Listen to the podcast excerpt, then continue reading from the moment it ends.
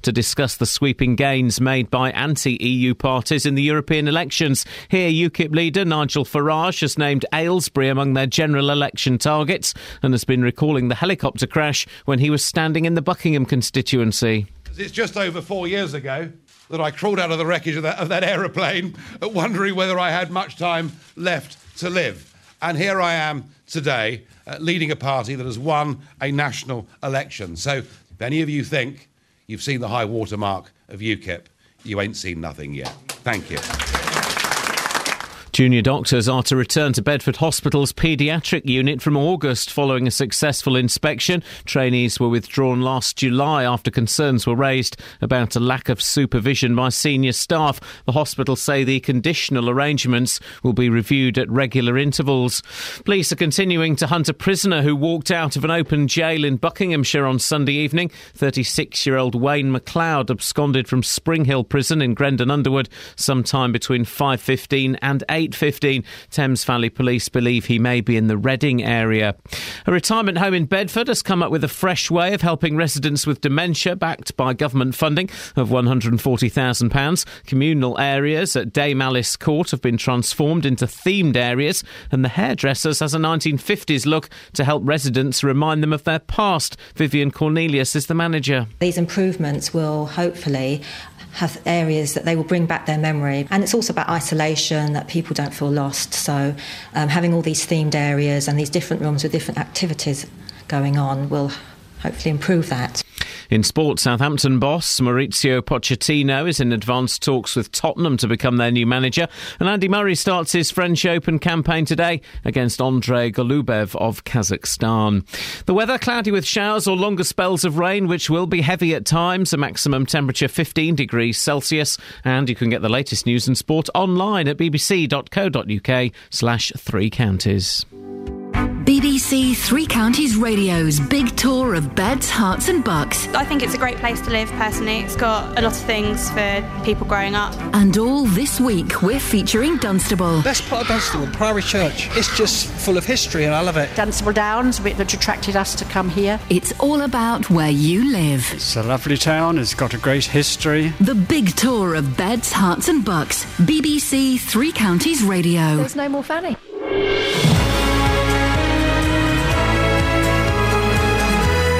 Well, well, well, we're back in the box where we started. If you missed yesterday's shows, I think all of you did because um, no one called in. But when I say miss, you didn't actually miss anything. What, what you did? What? Oh, I don't know about that. I well, we, that was pretty good. What? It was. It was even by your standards, Catherine. It was very, very poor. Very poor. But I do think that the listeners have some responsibility for that. Oh, they have complete responsibility. Yes, definitely. Did you give out the number? Yep. Oh. We said call me now as well. Oh, did you? But they never. Well, we gave up. Well, oh. I think some of those topics were gold. Yep. I think we should put them out again. No, I which, never want to speak of them again. Which? What's your favourite foreign act? Yep. And which celebrity would you like to adopt as a baby? I went for Stevie Wonder. Yeah, I Money Gene, Spinner. Oh. I wanted Gene Wilder, but then you put me off him. Yeah. Ah. I'll have Ronnie Corbett. Oh. Isn't it funny she mentions Ronnie Corbett? I can do an excellent Ronnie Corbett impression. No, oh, okay. Can't. Ah, I was talking to the producer just the oh other my day. God, when did he walk in? Ladies and gentlemen, I thank you. I thank you.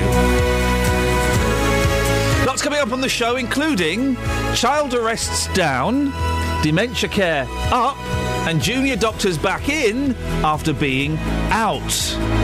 Non compass based directions, guys. Give it me. 08459 455 555. Across beds, hearts, and bucks. This is BBC Three Counties Radio. Well, I did ask the team to find a better song. They haven't. Instead, they're busy turning on Good Morning, This is Britain, so I'm afraid you have to listen to this.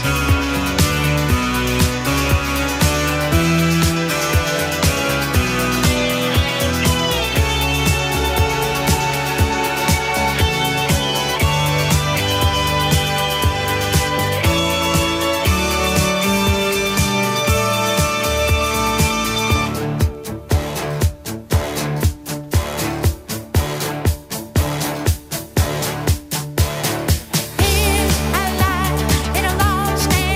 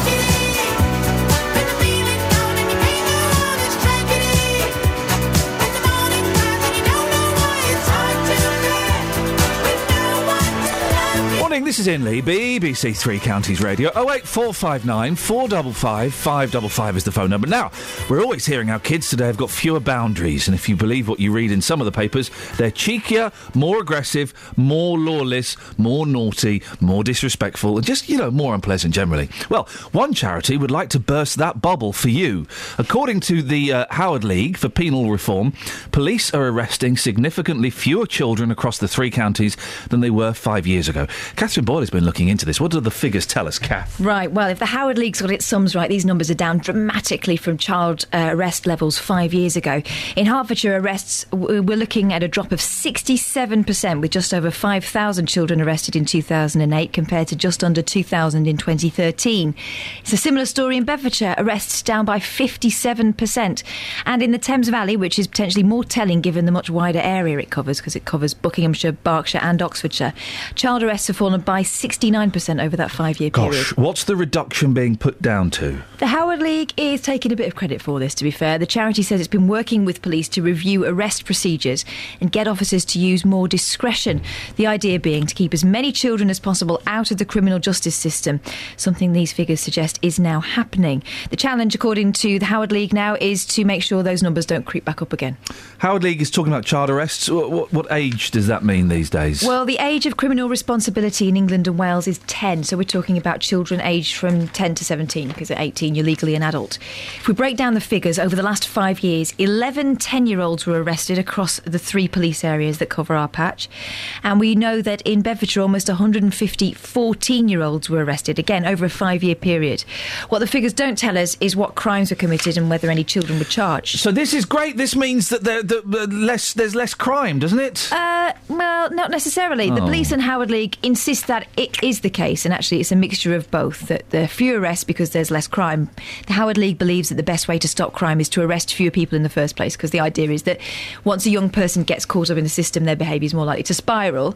The police tell us that despite what we might read in the papers, crime overall is going down. But of course, what we read in Well, the papers yes. is that their figures are skewed. The police are telling us that they've not been logging everything. Cheeky little sausages. Well, we can talk about that in more detail this morning when I say we, you. Thanks. You've got Frances Crook from the Howard League. She's on just after seven o'clock. And then Hertfordshire's Police and Crime Commissioner David Lloyd will be talking to you in the studio at eight. David Lloyd's coming He in. is. He's not been in for a while. No. I've not done my hair or anything. Catherine, thank you. No, you're welcome. Is that done? Uh, yeah. Can I go? Um, yeah. Feels weird, doesn't it? After Just- I sat here it's the an whole time awkward- yesterday. Yeah. I, well, no, it feels good.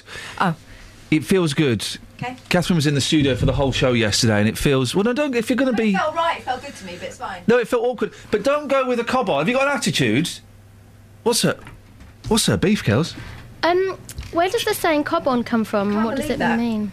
Your mic's on, I Kath. believe that. Just used me for three hours yesterday and then it's fine. Your mic's oh, on. hi. Why is there an attitude? We had fun yesterday, but that was it. It was it was a one-off. Everything's fine. You knew you knew the setup. It was a one-off, Oh. and then we'd be back to our normal roles. Right. And I'd be doing this. Yep. And you'd be doing. Whatever it is I do. What's her beef? Girls, I think she feels used. well, that's her problem. How do you think I feel? Can she hear us? Yeah, she's Oh, very mm. upset. Nuts. The show was a stinker yesterday, and let's just say I tried my best, but he kept talking. no. Who won? The, who won a Radio Academy Award? Don't call it a Sony. No. Who's n okay? Whose name is on the award? Ours? No. Well, mine is a bit because I've got uh, it's Kelly. That is the worst. Hmm? Who's your favourite foreign act? Oh eight four five nine four double five. Can I do mine? Oh, go on. Kels has got a topic. People who sing differently to how you think they're going Mm. to sing. Bee Gees, for example, look like lions. Yeah, sing Nick- like sing like mice. Neil Sedaka looks like a man, sings like a lady. It does sing like a lady. Um, Tracy Chapman, bloke. Tracy Chapman is the most boring singer songwriter. Of, I went out with a girl who had that album. You got a first car. It's a tune. It's not a tune. It's not a tune. It's a dirge. Imagine trying to cop off with a girl who you know is up for it Yeah. when she's playing that mood Girls killer. are up for it, and then they play that. That whole- really warms me up. Sorry. Tell you what, my mate used to swear by Oh God. back in the day. Yeah. The Dawson's Creek soundtrack. yeah, if I'd have been listening to the Dawson Se- uh, uh, Creek soundtrack to get um, girls hot, I'd have been copping off with children. well, we were much younger than you. Thank you. Well, steady on. You're 40 this year. I am not. You- Oh wait, four five nine four double five five double five. How old is Kath this year? Speaking of which, Kath doesn't like being called Kath. This is a genuine phone in now. We- What? Mine's genuine. Okay, well, you won't get any calls on it. Oh wait, four five nine four double five five double five. Kath doesn't. Kath doesn't like being called Kath. I know. She's f- like really upset by it. I'm, not. I'm not. I would say I'm irked. She's irked by I it. thought it was her name. Well, it's Catherine, but Catherine is three syllables. That's just selfish. I'm not. I'm, long. I don't like anyone enough to use three syllables. That's crazy. I- Life is too short, Even baby. Madonna's pushing it. Yeah, life is too short. So I've been toying with with uh, the idea of calling you Kate. Kate. She's cringing. That's what my dad calls me. You can't call me that. But that means it's your name. I mean, it's my secret, private, personal name. Oh, oh, oh. And if you know that, you own my soul. So can we just leave it at Catherine or Your Majesty? Flipping Catherine. it. What on earth should we call Kate? 08459 455 555. Travel news for beds, cards, and bugs. BBC E Three Counties Radio.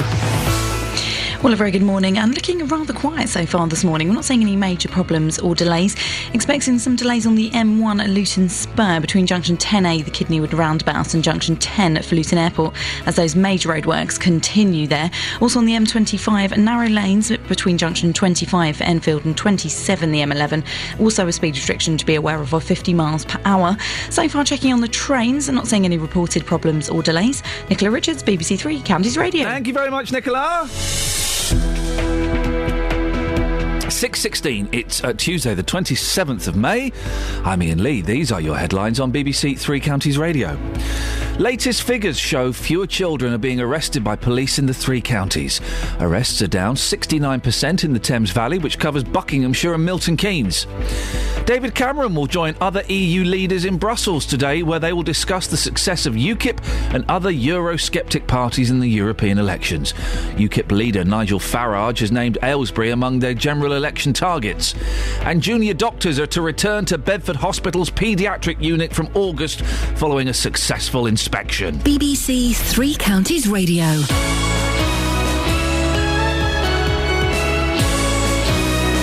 Inspect this.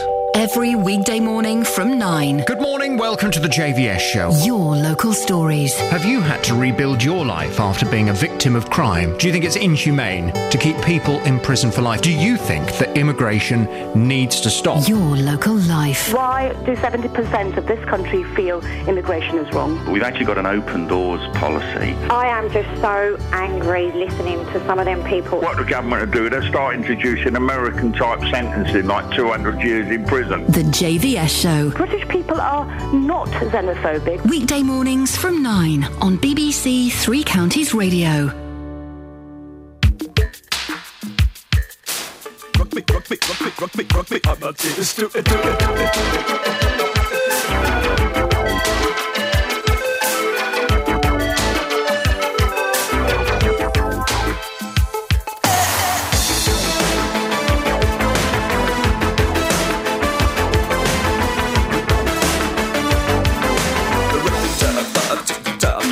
Er war ein Punker unterrichtet in der großen Stadt. Es war in Wien, war Vienna, wo er alles tat. Er hatte Schulden, der Natur, doch ihn liebten alle Frauen. Und jede rief, na kann man Rock Me Amadeus. Er war Superstar, er war populär, er war so exaltiert, because er hatte Flair. Er war ein Virtuose, war ein Rockidol.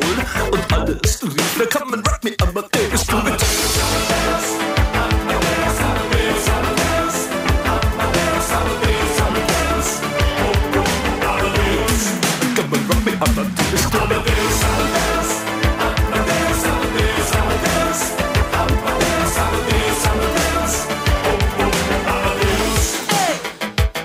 Es war um 1780 und es war in Wien. No Plastic Money anymore, die Banken gegen ihn. Woher die Schulden kamen, war wohl jedermann bekannt. Er war ein Mann der Frauen, Frauen liebten seinen Punk. Er war ein Superstar, er war so populär, er war zu exaltiert, genau das war sein Flair. Er war ein Virtuose, war ein Rocky "Halt Doll. Und alle suchten noch heute Captain Rock Me Amadeus.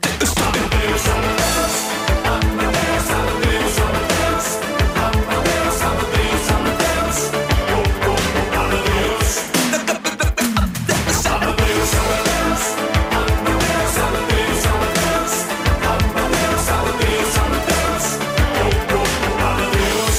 come and rock me, I'm not doing this.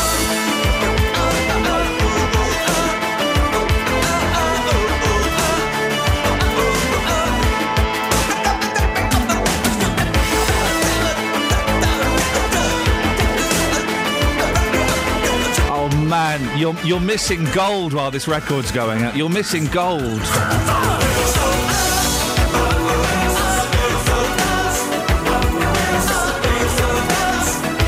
So first of all, Kelly thought uh, this song was called "I'm a Des." Is he saying "I'm a Des"? I'm a Des.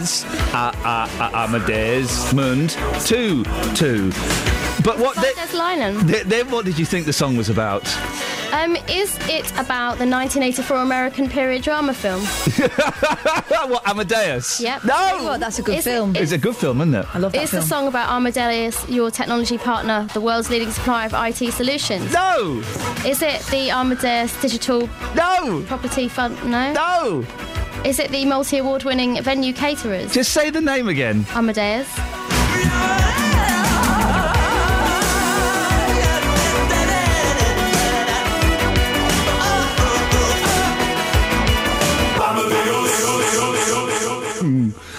Ah, yeah, fun times. That now that, ladies and gentlemen, is how you. He's dead now. Amadeus. Uh, well, yeah, he's sorry. Paup- Pauper's grave. Uh, Falco. Oh. Died in a car crash, I think. Oh. Morning. Sometimes the foreigners is he, is he German or Austrian? He's something, isn't he? Let's say German. Sometimes the, for the ninety nine point nine percent of German music is absolutely awful. What about 99 Luftballon? That's the point one. That do you remember Trio? A Da da da. Yes. Dun, dun, dun, diddle, dun. Should we go German Da, this da. morning? Let's let's go German. Let's play Kraftwerk. I don't really know. I don't really know much Kraftwerk. I know that they're quite. They play, they're a computer, aren't they? Don't they just set their demo on and leave? Because Germans like punk. The, the Live Eight concert. right? Remember the Live Eight? yes, I was there. I was at the back. I was We were in- with the rich people. At I was the with the top. rich people. Ending Oh, poverty. We, well, poverty's ended, so it worked. So it doesn't matter how we got there. It's ended. Sorry, Kelly. I was in the womb. Anyway, uh, so the British concert was great. Uh, Bono, Paul McCartney, The Hall. The German concert, it was well, I've, g- g- it was Brian Wilson. Brian Wilson was playing in Germany, surrounded either side by awful German punk bands. It was whole, they, they love punk over there, guys. I'm talking to you two. Yeah. Oh, They do, don't they? They do, though, don't they? Oh, Them Germans. Flipping heck! What is this? Do you know what German song I love? no, I don't. Go on. Um, Deutschland, Deutschland, über alles. No, you can't sing that anymore. Tannenbaum, wie grüßt deiner Blätzer. Oh, Isn't You're that- welcome. Isn't that sweet? Now, time was if an elderly relative was suffering with dementia, there's a quantum leap. Gone from German pop songs to, and folk songs to talking about people with dementia. They'd be sent to a home where they'd be stuck in the TV room and allowed to go quietly dotty. Thankfully, things are changing. Let me give you a local example. At Dame Alice Court in Bedford, they found that people come alive when surrounded by everyday items and photos from their youth. And they've taken that a step further by turning round one of the communal areas into a 1950s hairdresser's. The thinking being that the tiniest memory can spark the mind back into action, almost like jump starting a car. The project was funded by the government at a cost of £140,000. Well, we sent our reporter Tony Fisher along to meet the homes manager Vivian Cornelius to see whether that money was well spent. So, Vivian, we're now in the hallway, the entranceway. Yes. There's a little record player playing there, old style looking gramophone. If we come down here, we go into what you call the West End area, That's is that correct. right? We've um, themed the corridors um, after consulting with our customers here so that they're um, areas of recognition and um, themed areas so that they'll know where they live. And there'll be uh, interest areas for them. So s- it um, reduces isolation and it will help with activities. And rather than having long corridors with nothing there, they've got things to look at and see. So this is the um, music, theatre, and cinema area. As you can see, we've got a TV screen here, and it's got films rolling during the day, and they can change it. They've got And it looks lighting. like an old style cinema, Yes, doesn't it? With that's the curtains right. either side. And then on the side there, you've got pictures of all the old movies. It's a Wonderful Life, Citizen Kane. Yeah, Mm. the Blues, idea. Sound of Music. That's right. The idea is we've done a sort of t- timeline, so it will appeal to people through the ages. So the very older customers will remember, um, and hopefully right through to the 60s, 70s. Hey, come on with that boat!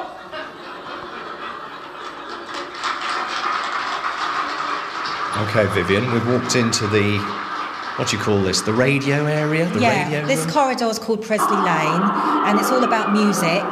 And um, yeah, it's about um, bringing back memories of maybe times when they would go to musicals, shows, listen to records more. So again, we've done a bit of timeline with different um, eras, so that it will appeal to all people and bring back those memories that maybe have been forgotten over time. Pictures 1940s, 50s, Yeah. Elvis Presley, Doris Day, Yeah. Beatles, Rolling Stones, Got- Cliff uh, right. Richard. Yeah, so there's a sort of something that will appeal to everybody and bring back those memories to everybody. Again, this was a corridor that would have been quite plain and blank. So this is about an area where they can stop now, they can have a rest if it's too long to walk down the corridor, but it gives them something to think about and an area of interest. We're now walked into the lounge area, which is looks looks like a pub, doesn't it? You've got a pub set up, you've got a dartboard, everything to remind them of, of The days when they used to go to the pub, Yes. yes. Um, this were, previously was a lounge which didn't have much for use. Um, it was very plain and boring, um, didn't get in- much interest in it. So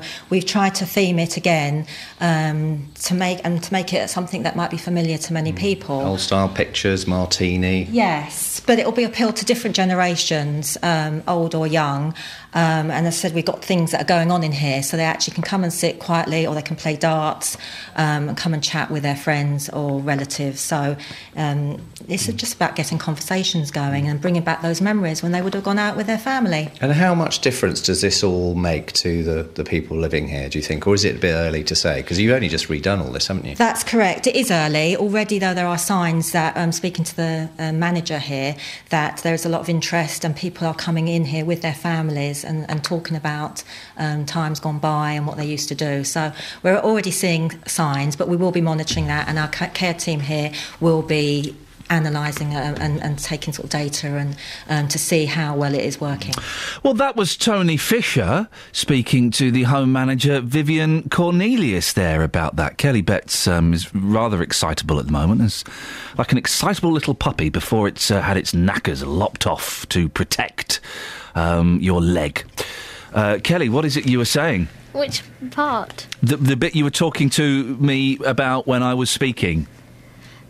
Oh, your hair. Thanks. I it's don't know what. the way you've. What's the beef? Do you remember Mr. Majika? I do. Excellent. uh, yes. Well, you've got magic What's- powers right about now. I've got, I've got, i yes, and I'm, I might have. I'm not, I'm not. Can you just? Ke- wow, Kelly's doing the thing where she's trying to sti- stifle a laugh by blowing up her cheeks to look like a fat woman. I was going to say something very bad. Okay, Say well, it. have you? No, don't say it because if you know, you can say it if you want. Have you noticed I'm not rising to any of your bait this morning? I think you can. You could almost say that.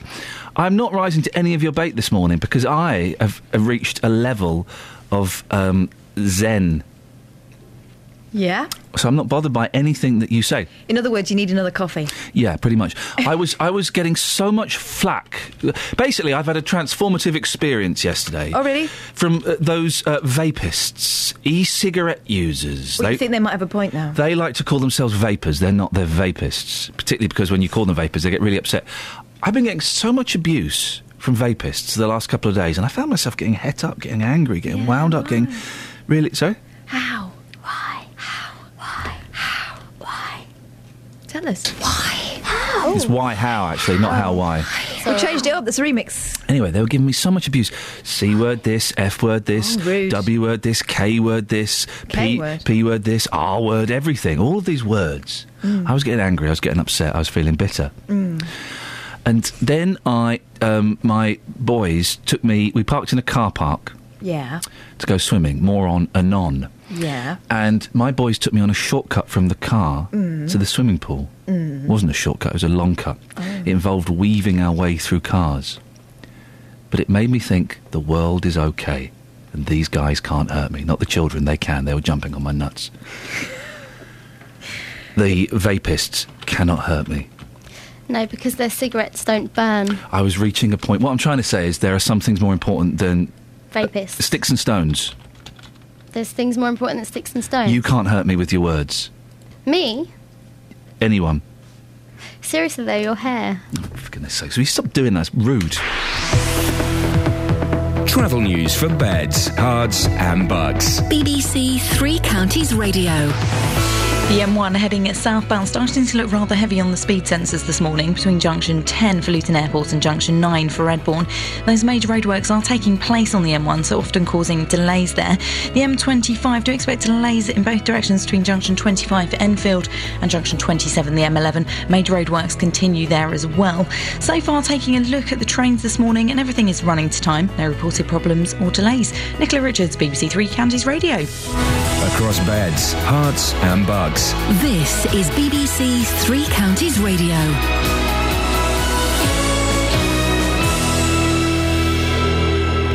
It's 6:30. I'm Simon Oxley. Latest figures show fewer children are being arrested by police in the three counties. Arrests are down 69% in the Thames Valley, which covers Buckinghamshire and Milton Keynes.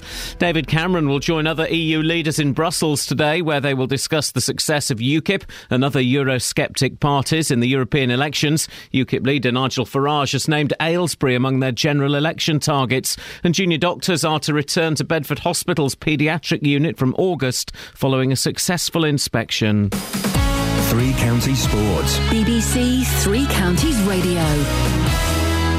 Southampton boss Maurizio Pochettino is in advanced talks with Tottenham to become their new manager. Spurs have been looking for a new manager since sacking Tim Sherwood early this month. Pochettino took over at Southampton in January 2013. Fleetwood won the League Two playoff final, beating Burton 1 0 at Wembley. Three years after winning the League Two playoff final with Stevenage, former Borough skipper Mark Roberts captained the Lancashire side to promotion. Unbelievable. Look at them scenes there, the fans. You know, they've, they've come in numbers here today. They're not been to Wembley in 30 years. This club, you know, it keeps going from strength to strength. It's an incredible story, and it's just not stopping yet. Some massive games next year. I mean, you know, we'll celebrate this moment. We'll enjoy this moment because we've we worked so hard for it over the season since you know day one of pre-season. But you know, League One, we're looking forward to it already. And Wickham striker Stephen Craig has signed a new one year contract. The 33 year old joined Wanderers last summer. In tennis, there was a major shock at the French Open with the third seed and Australian Open champion Stan Wawrinka losing in four sets to Spain's Guillermo Garcia Lopez. Andy Murray starts today against Andrei Golubev of Kazakhstan. It's a special place. You know, all of the, the, the slams are special in, in different ways, but. You know, I've always always enjoyed coming here and played you know the best play court tennis of my career has normally come uh, here at this event and yeah I'm, I'm very very excited to be back and Mercedes boss Nicky Lauda says he will talk to Lewis Hamilton before the next race in Canada to smooth over the tense situation in the team. The Hertfordshire driver accused teammate Nico Rosberg of deliberately going off the Monaco track to stop him challenging for pole in Saturday's qualifying session, with Rosberg then going on to win Sunday's race. BBC Three Counties News and Sport. The next full bulletin is at 7. Call 08459 455 555. BBC Three Counties Radio.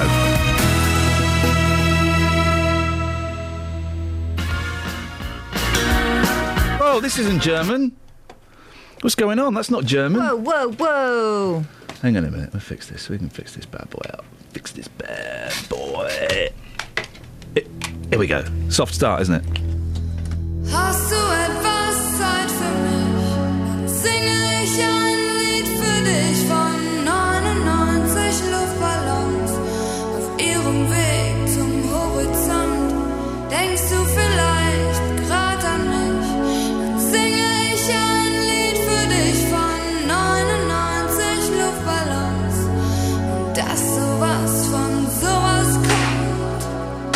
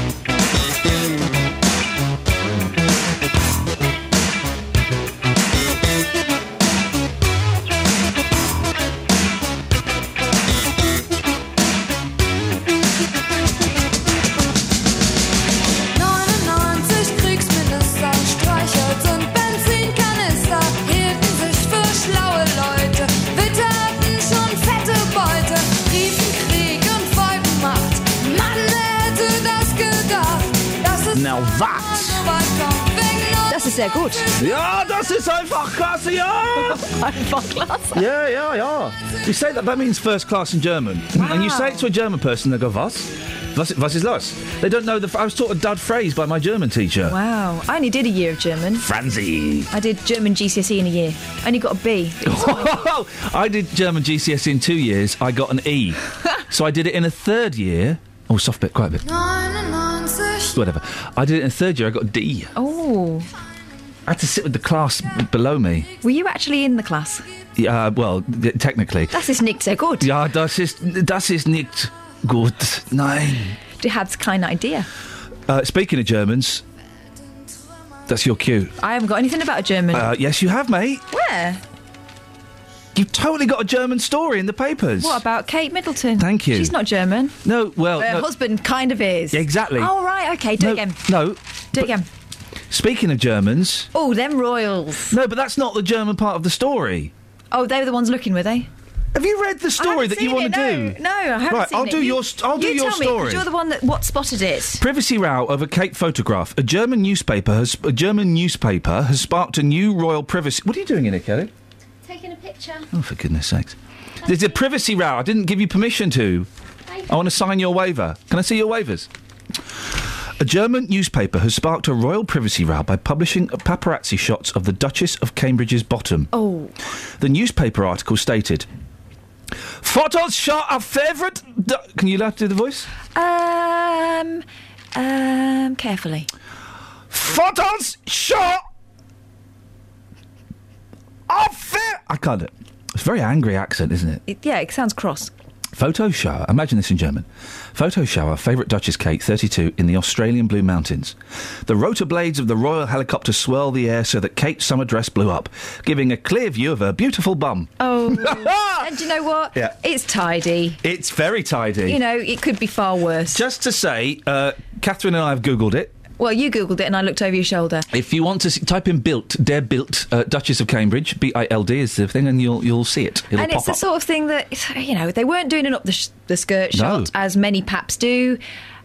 Right place, right time. She's not listened to the, Queen. Queen, What's the, Queen Queen's said, advice? Put some weights in the hem of your dress. I've Did never- she do it? No, she didn't. I have never seen the Queen's bum No. because she's got weights at the bottom of her dress. Precisely. Uh, Duchess of Cambridge, y y come on, love. You know, y- either do it or don't. Or she could get some. She could do um, as the footballers do, and maybe have some pants with a message on, saying Up yours, Dolores.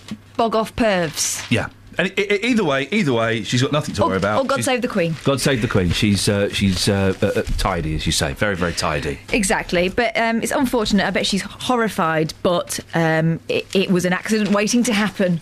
What else have you got? And there's pictures of Nigel Farage. He's always got a beer in his hand in the pictures in the papers these days, He must be hasn't so he? drunk, that man. I uh, well, I think that's what they're trying to put across. Bit too late now, isn't it? Is that Bit it? too late to be putting the pictures in of him. You're like um, like a, a crackpot. You're like the oral equivalent of Matt, the cartoonist. I know. I could draw it. I, it probably would be expressed better through the medium of pen. Justin. Morning, boss. What, what do you want? Well, I'm just here to, to kind of join the conversation and say, Kate, fair play. Have Oh. you, did you see the picture? Uh, no, but I'm desperate to see it now. I'll You've send you sold the it link. Well, yes. I, I, I'll send you the link. You had a story for us this morning, didn't you? Yes, um, almost nine out of ten. We'll get to that in a second. okay. Child star Macaulay Culkin's band pelted with pints in Nottingham.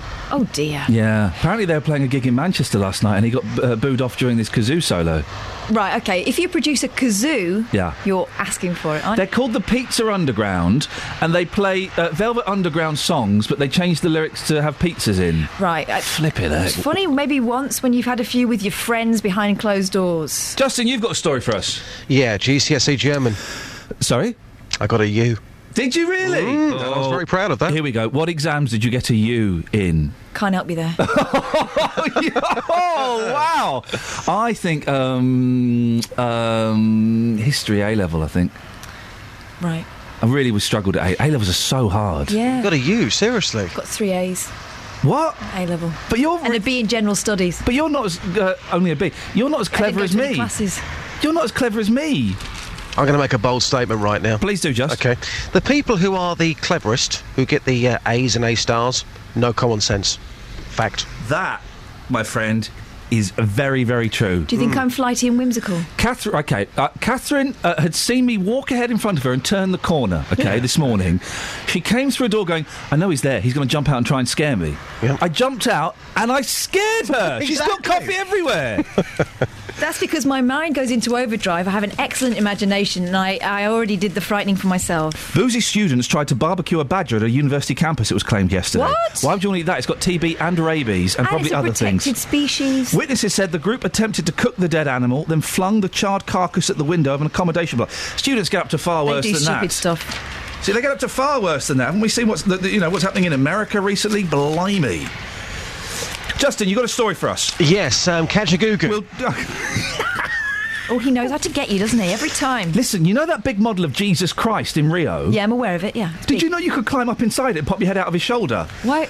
Because that's what this guy's done. I didn't know that. Are you allowed to do that? Well, I don't know. Or is that some sort of maintenance shaft? The Sun gets Christ the Redeemer to bless England. Our man scales two and a half thousand foot high landmark to get World Cup boost. So basically, he's climbed up, and um, Jesus, mi- that means we're going to win the World Cup. But I didn't know you could climb up inside. Look, he's got his head out of the shoulder.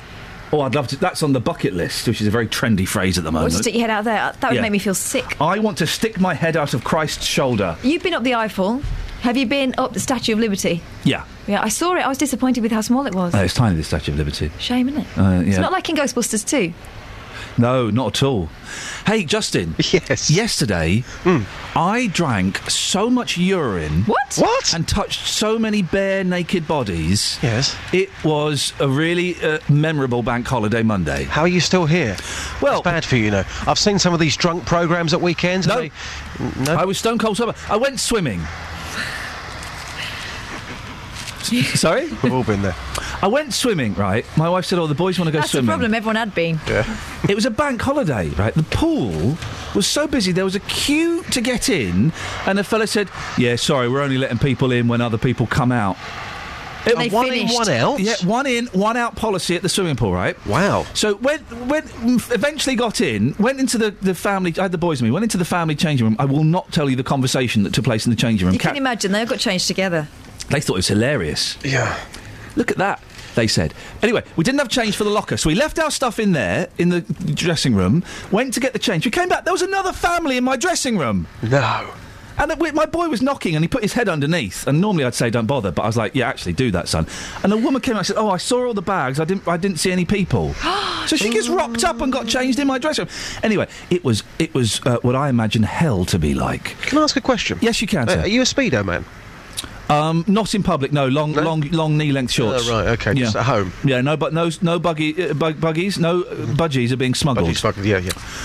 It was hellish. It was full of people. There was. Wi- I I don't think I saw any water. I just saw flesh, human flesh. I've touched so many fat old men's hairy backs. Uh, Disgusting. I mean, I mean, Catherine, that's your your life basically. But I, I felt. What, what should we call her? Just Kate, Kath, Kathy. Um, I think uh, Catalina? I think Kath is nice. I know she doesn't like you, but I think Kath has got a nice ring to it. It's kind of um, a friendly ring. Hi, Kath. You know, it sounds good. Rolls off the tongue. Hey, Kath. Hey, Katie. Katie. Oh, No, It's- no, it's gotta no. be I haven't been Kath, come Katie on. since I was about seven. Oh eight four five nine Can four you double just not five. call me Catherine? Five double five. It's too many syllables. That's what there. my name is, though. It's too many syllables. That's It's what my name is, E. Catherine. Three Oh, syllables. I'm no. not. I'm not going to rise to the bait. I'm zen.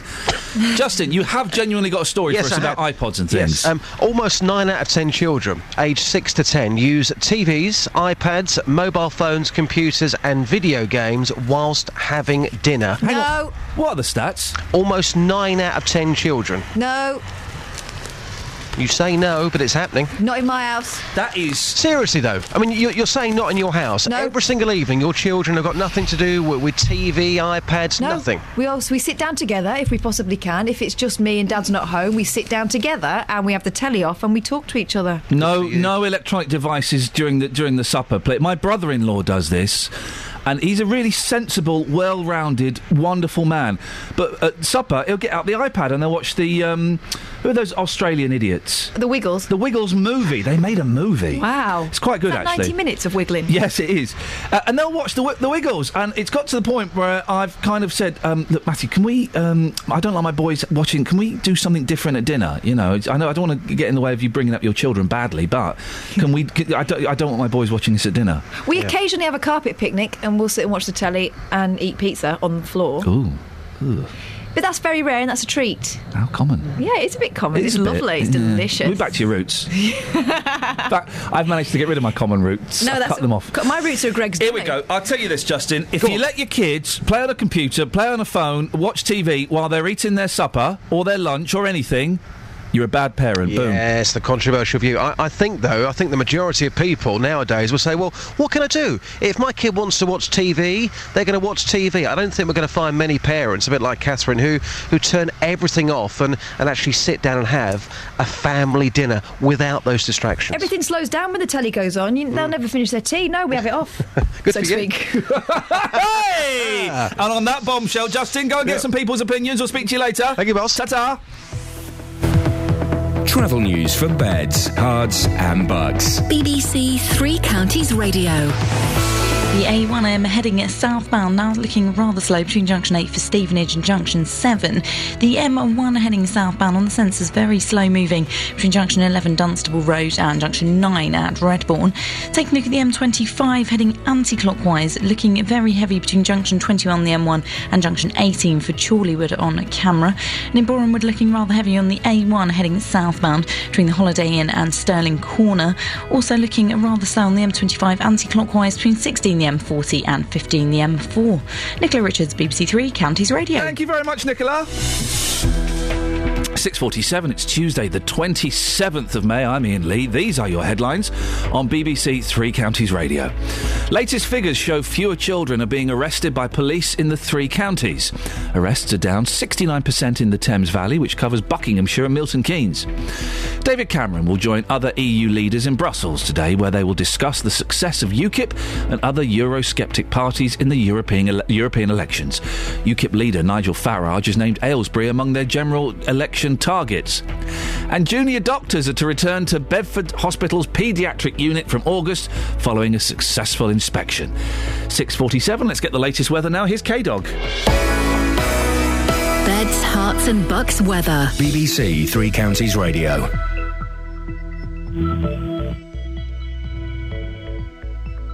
Do you want to open my mic? It's Ian? you. It's me. Oh, for goodness' sake! I know, What happened to weather at, at this time? don't know. They were here yesterday. I've dialed them up lots and they're not there. Unbelievable. Okay, well, there you go. Okay, off the top of my head, most areas will start off cool and cloudy this morning with Such a showery plum. outbreaks of rain. Sorry. Sorry, Ian. What were you saying? Nothing, mate. This rain will affect most parts throughout much of the day, with occasional heavy Finished. bursts at times. It's Maximum finished. temperature of 18 degrees It's Celsius. finished. Take a coat and a brolly. Don't give people clothing advice. That's You're not. what they want the it- weather it- for. it's not- cagoules. Uh, no one has goggles these days. You- You're not Gokwan. It's not the uh, now. It's what you should wear today report. It's the weather. I, take a coat with a hood. Don't tell them what to wear. It's Some gloves, possibly. People a stylish Mac with a belt tied behind and an umbrella. I want to hear what happened at the carnival. Do you guys? Yeah. Mm. This. On Sunday, Luton was a sea of feathers, families, and flamboyance. It's amazing, it's huge.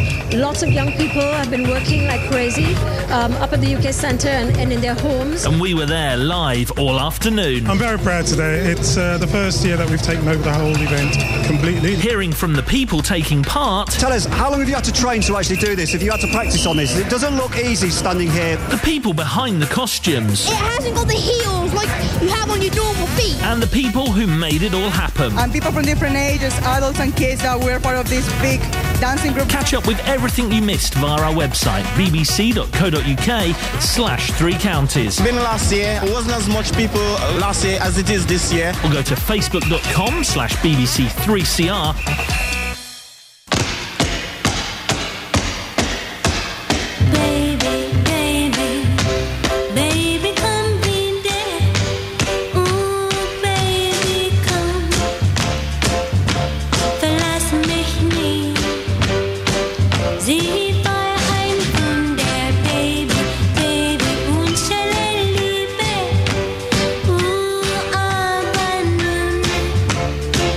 Willst du von mir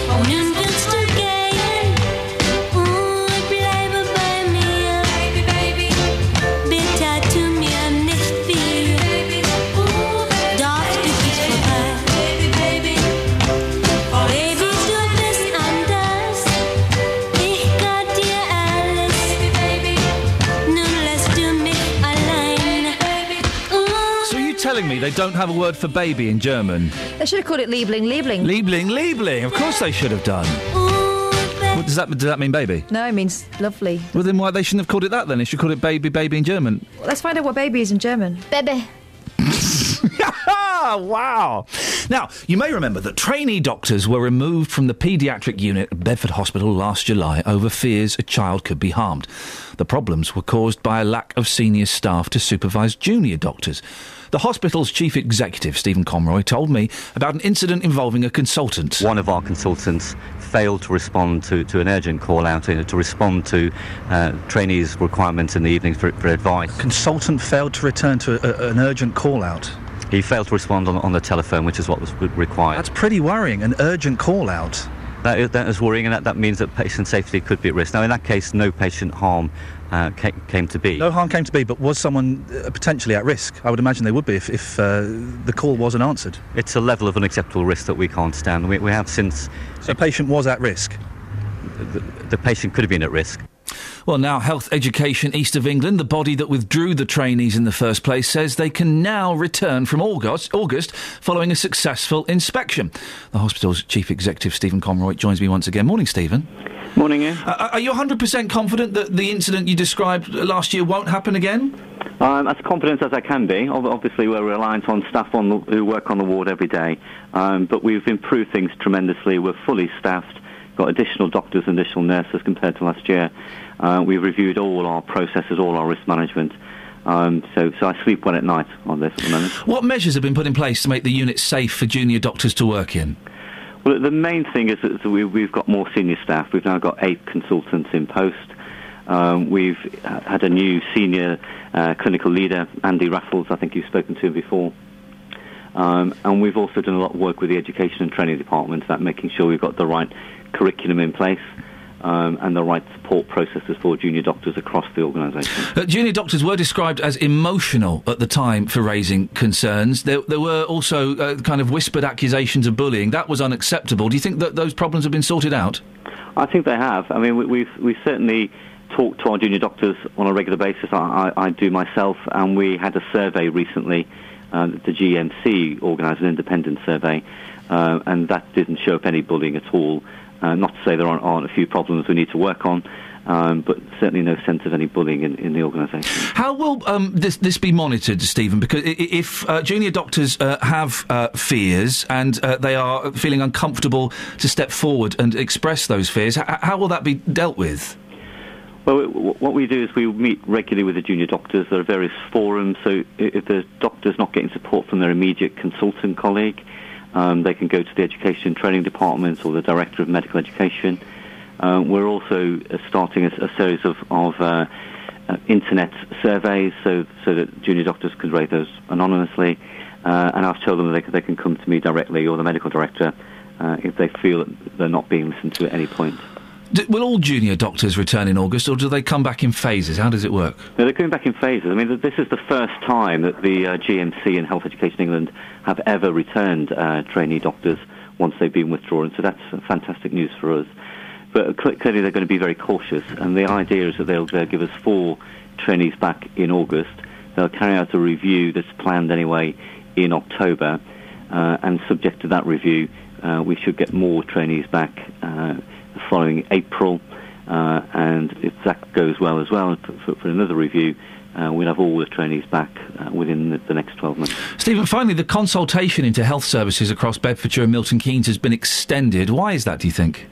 Um, the- the main reason is, is that we need more time with our, our doctors across the, the, the hospitals and with the GPs uh, to make sure that, that we, all the changes that are proposed have been looked at properly, um, that the evidence has been considered, and the clinicians feel that they're, they're safe and an improvement for the local population. Uh, and it's, it's an enormous review. It's very uh, wide-ranging, covering the whole of primary care and both hospitals. So we, we needed more time. Stephen, thank you very much. Always good uh, that you come and talk to us, and hopefully things are, are, are continuing to go in the right direction. That's uh, Bedford Hospital's Chief Executive, Stephen oh Comroy, 08459 455 555. Biggers is in Hemel. Good morning, Biggers. Oh, Ian, how you doing, fella? I'm fine, thank you, Biggers. What would you like to say? Well, you, you've got a bit of a German theme this morning, haven't you? Yeah. Have you forgotten about the um, the summer hit in 1982, the Eurovision Song Contest winner Nicole, a little piece? Oh, Nicole, Nicole. She was fit, mate, wasn't she? She um, she was certainly a great singer songwriter, if that's what you mean by fit. Yeah, just any, any chance you could play it. Um, I haven't heard it for donkey's years. I tell you what, we'll play it tomorrow because we haven't got time now. All a, a little sunshine, a little Oh, laughter, a little something forever after. That was it, wasn't it? Something like that. Oh, you're a top man, There mate. goes. We'll dig it out for you and play it tomorrow.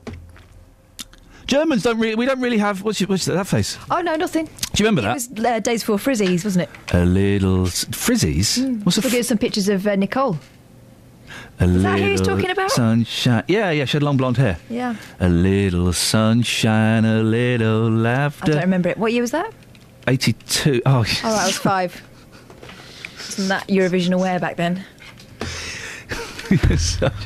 I'm zen. I'm really zen at the moment, and I'm not. ri- I'm not. I'm not riled by your insults. Your face is bright red That's because I just rubbed it really and aggressively. your neck is veiny. Hmm. That's because I'm straining it. But oh. I'm- I'm. z- I'm so flipping zen right Zen's now. working out really nicely. Honestly, guys, I am the most zen thing in the world, and your constant little digs and little needles and little is having nicked nine kleinen effecten on on moi, on mine, kleinen effecten on mine. What's the real problem, princess? Sorry, Tell us. what? There's no, there's no problem. What seems to be the trouble, princess? There is the. I'm so I am so zen at the moment, guys. Yeah. We can tell. Zen? We can tell that it's Who is Zen. Zen? What's He's reda- related to Amadeus. Good. Travel news for beds, cards, and bugs. BBC Three Counties Radio. The M1 heading southbound, very heavy at the moment between junction 14 at Milton Keynes and junction 13 for Bedford Road. Had a call from Leslie so- for that, so thank you very much. The M1 southbound also heavy between junction 12 for Flitwick and junction 10 at Luton Airport.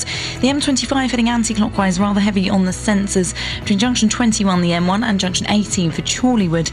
In Bricketwood, very heavy at the moment on the North Orbital Road, just off the M25. And in Boreham with the A1 is looking slow, heading southbound between Holiday Inn and Sterling Corner. Taking a look at the A1M, that's slow as well between junction 8 for Stevenage and junction 7. I'm Nicola Richards for BBC Three Counties Radio. Thank you very much indeed. So listen, uh, if you let your kids play with phones, play with um, Pac-Man machines, watch the computers, play Atari while they're eating their supper, then you, my friends, very very bad parent. Local and vocal across beds, hearts, and bucks. This is BBC Three Counties Radio.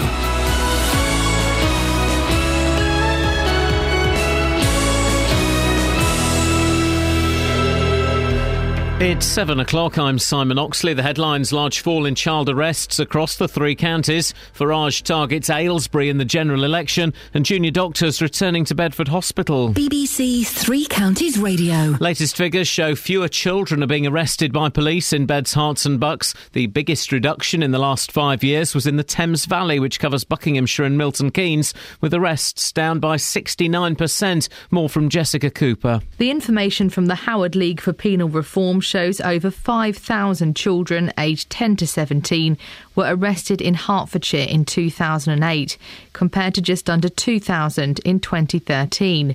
The charity says it's a sign the police are showing more discretion after reviewing their procedures.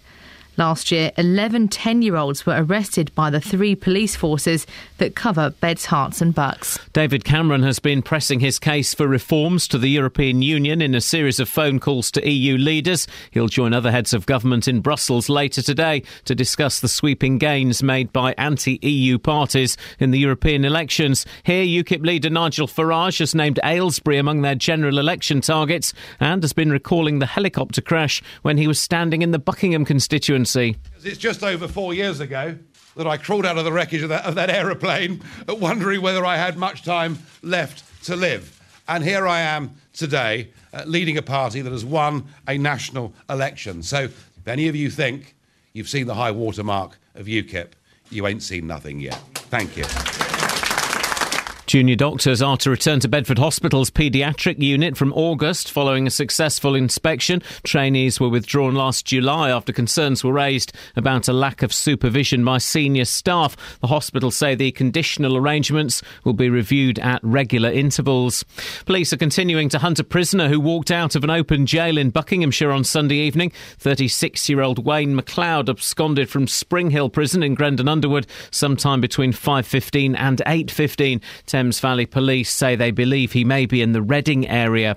A retirement home in Bedford has come up with a fresh way of helping residents with dementia, backed by government funding of £140,000. Communal areas at Dame Alice Court have been transformed into themed areas. The hairdressers has a 1950s look to help residents remind them of their past. Vivian Cornelius is the manager. These improvements will hopefully have areas that they will bring back their memory. And it's also about isolation, that people don't feel lost. So, um, having all these themed areas and these different rooms with different activities going on will hopefully improve that.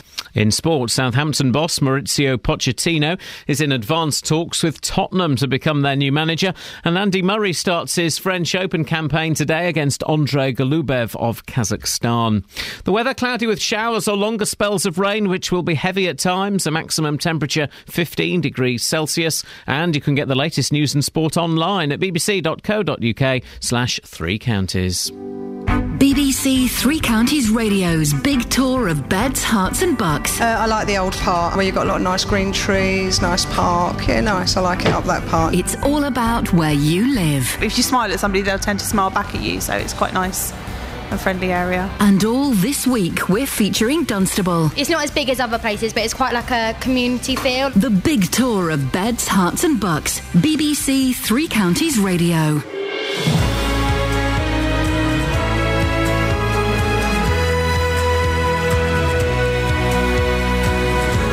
Morning, this is Ian Lee, BBC Three Counties Radio. Four minutes past seven, or as close as it needs to be.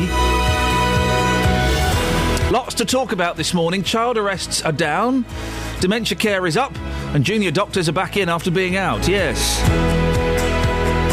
Other bits and pieces. uh, What do we call CAF? I mean, G- uh, G- Catherine is selfish, I think. It's selfish to have a name that's so long, so many syllables. It's a strong name, it's a traditional name, it's a perfectly nice name. I, I listen. It's it's completely adequate. It's just I, life.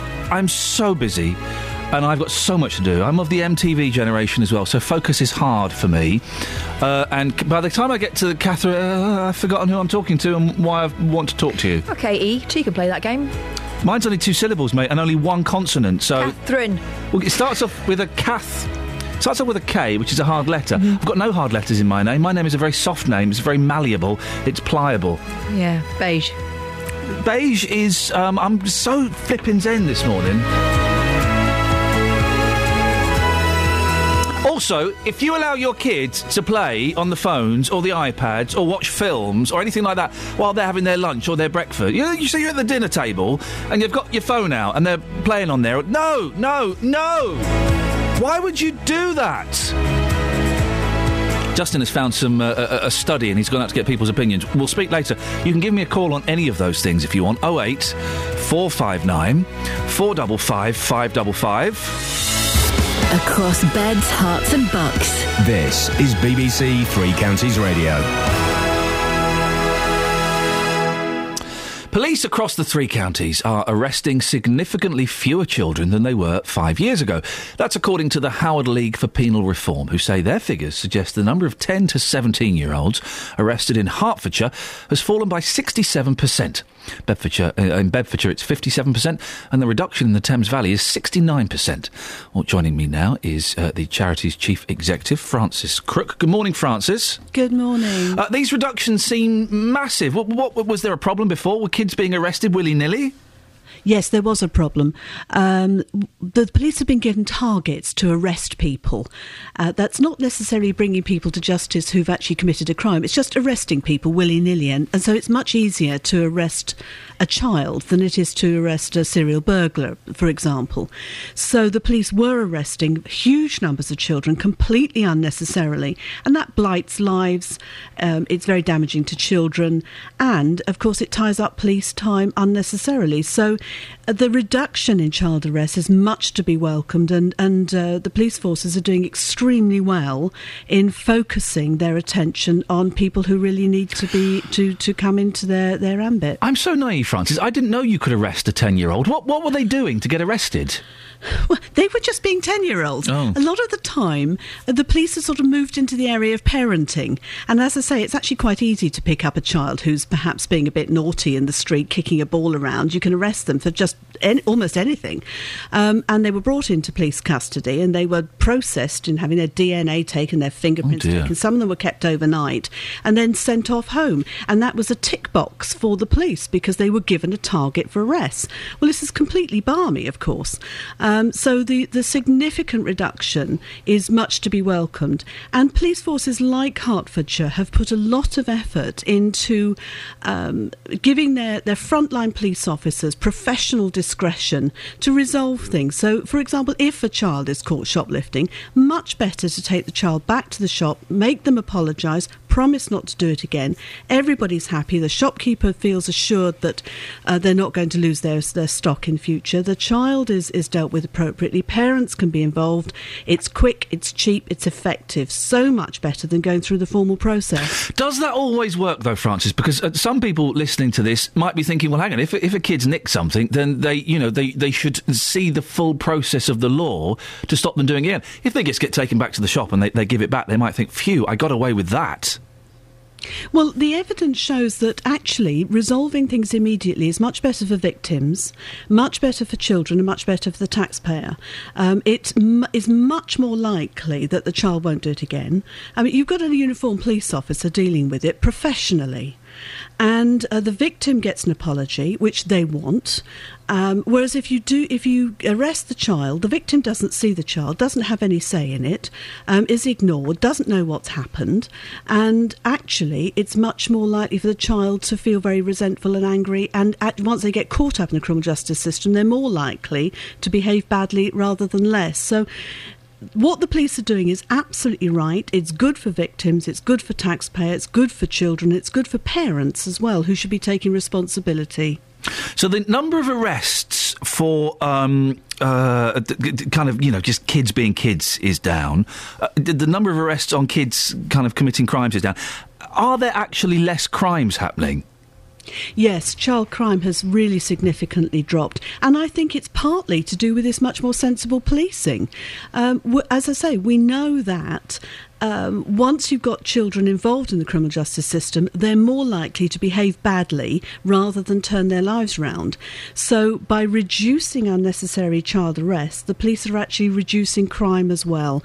And so, for example, Hertfordshire, child arrests down by two thirds, Bedfordshire by 57%. This is helping to reduce crime, and children are committing fewer crimes. This is fantastic news. Well, uh, th- Francis, thank you very much for joining us. And uh, th- if, if what you're saying is correct, then we should be celebrating this. That's uh, uh, Francis uh, Crook there, who is the Howard League for Penal Reforms Chief Executive.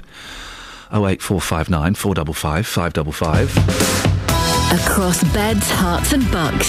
This is Ian Lee. BBC Three Counties Radio. Yeah, I know. I know. Her name was Crook. And we were talking about legal matters. Do you see more people should have names that are connected with their line of work? For example, if um, you're a baker, you should be called um, uh, S- Steve. Buns. Steve Buns. If you're a plumber, you should be called Joe Pipes.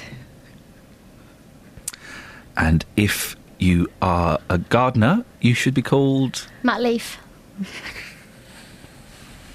It's just an idea. I'm a massive gambler. Wow, that's an admission to make on the radio out of nowhere. My surname? I don't Kelly know. Betts. You see? It's not a prof- Bueller. It's not kind of a. Oh, I like the fact you're doing the Beulah gag and you don't really get it. Yeah. Well, I do get it. I once knew a police press officer called Des Lawless. Oh. Yeah. Mm, I don't quite. And there Did was he a Robin sing- Banks. I'm not even joking. Did he sing Amadeus? Um, we got some. You've, you've got baby in German for me. Yeah, ich habe Baby von, jo- von Deutsch. Go on then. I don't know if So, so das baby baby. Baby, so they weren't completely wrong. So Das Baby is a baby. Okay. But I can imagine the Germans would say, why are you referring to a child? Surely you're talking about your sweetheart. But there are so many other. Das Kind child. A kind, das, Oh, kind, das Kind. is a child. Das. I've got to be so careful how I say this. Da- um, there's umlauts Das there. Schätzen Schätzen. is your baby honey, darling, sweetie, sweetie. So they should be singing Schätzen. Schätzen, Schätzen. Schätzen, Patak. The Saugling, the infant baby suckling. Oh, that's a suckling, a baby in arms. No, we're talking about an actual child Go there. on. I want to see what you do. Go on. Uh, Kleiner is your little one or your baby. Yeah. Johnny Vernon Smith could tell you this. He Yeah. speaks Vonda Deutsch. Does he? That's good yeah. De Pooper, I'm waiting for the next one. uh, de Mietzer. Oh, that's your little puss. The mi- the Mitza. Pussy. What puss. would you call something? Broad. broad, Moggy bog. And their piccolo. Well, that's that's um, that's a lot of fun, isn't it? Yeah, the Germans. Who says the Germans aren't fun? I like the Germans. I've got not got anything. Hey, w- the Macaulay Culkin in the paper again. I, I like the Germans, but I prefer the Dutch. The Dutch hate the Germans. Well, I know. Oh, are you German? No, I'm Dutch. Well, it's like when the Australian, when the Americans say to us, "Are you Australian?" No. No, I'm English. I say yes. Can't hear a refing thing. Oh. Hmm? This uh, this story is funny, but I'm, I I don't know if it's meant to be funny. Maybe it's not funny. This story isn't funny. This story's Tell sick. me, tell me, and I'll decide whether it's funny or This not. is a sick story. Hurry up. A deaf. A deaf football team faced double relegation after losing all but one of their games. Sad so far, actually, Well, it happens. It's sport. because their players couldn't hear the referee's whistle. Oh, surely you think of that. Yeah, that should that. that- Why would have that got to that point? They should say, "I'm not gonna, I'm not gonna whistle. Instead, I'm gonna do this." I'm going to couple shoot of one of you. star jumps. And when one of you collapses on the floor with a bullet in the foot, that means the game's over. Surely they were playing other deaf players. They managed. it Yeah, sounds like sour grapes to me. yeah. Well, why would they be playing other deaf players? There can't be that many deaf players. Why not? They're sporty. Why didn't they just think it through before doing it and then writing about it in the papers?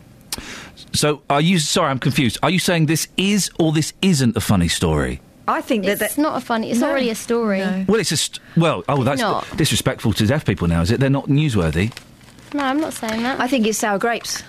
from the part of the deaf Yeah. people. I don't think they can have sour grapes. Yeah, they can. If anyone if anyone's entitled to have sour grapes, it's them. Why? They're playing football like anyone else. That's why they're trying to pull a fast one like any other footballer. Why would they not why would not being able to hang on a second, you're right. Why would not being able to hear the pl- the referee's whistle mean that you lose?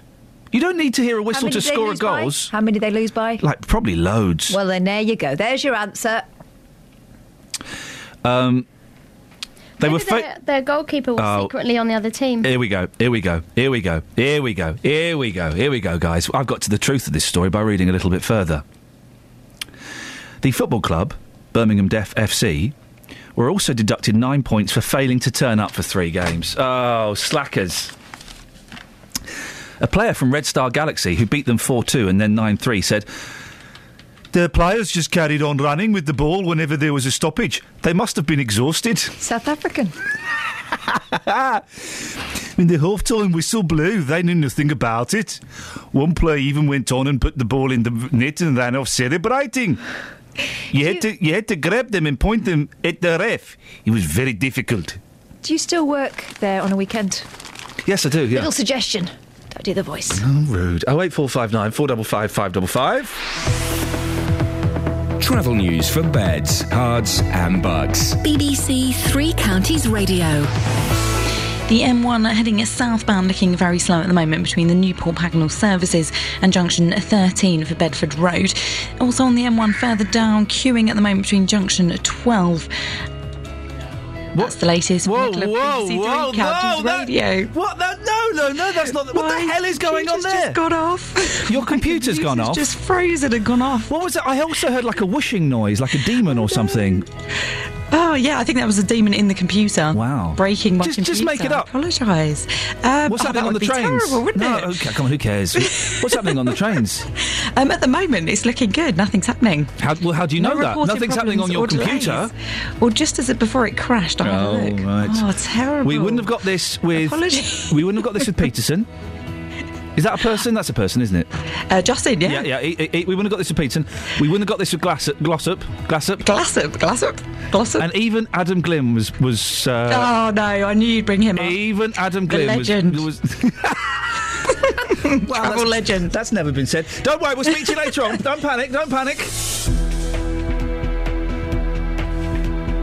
Where's my heads? Where's my heads? There's my heads.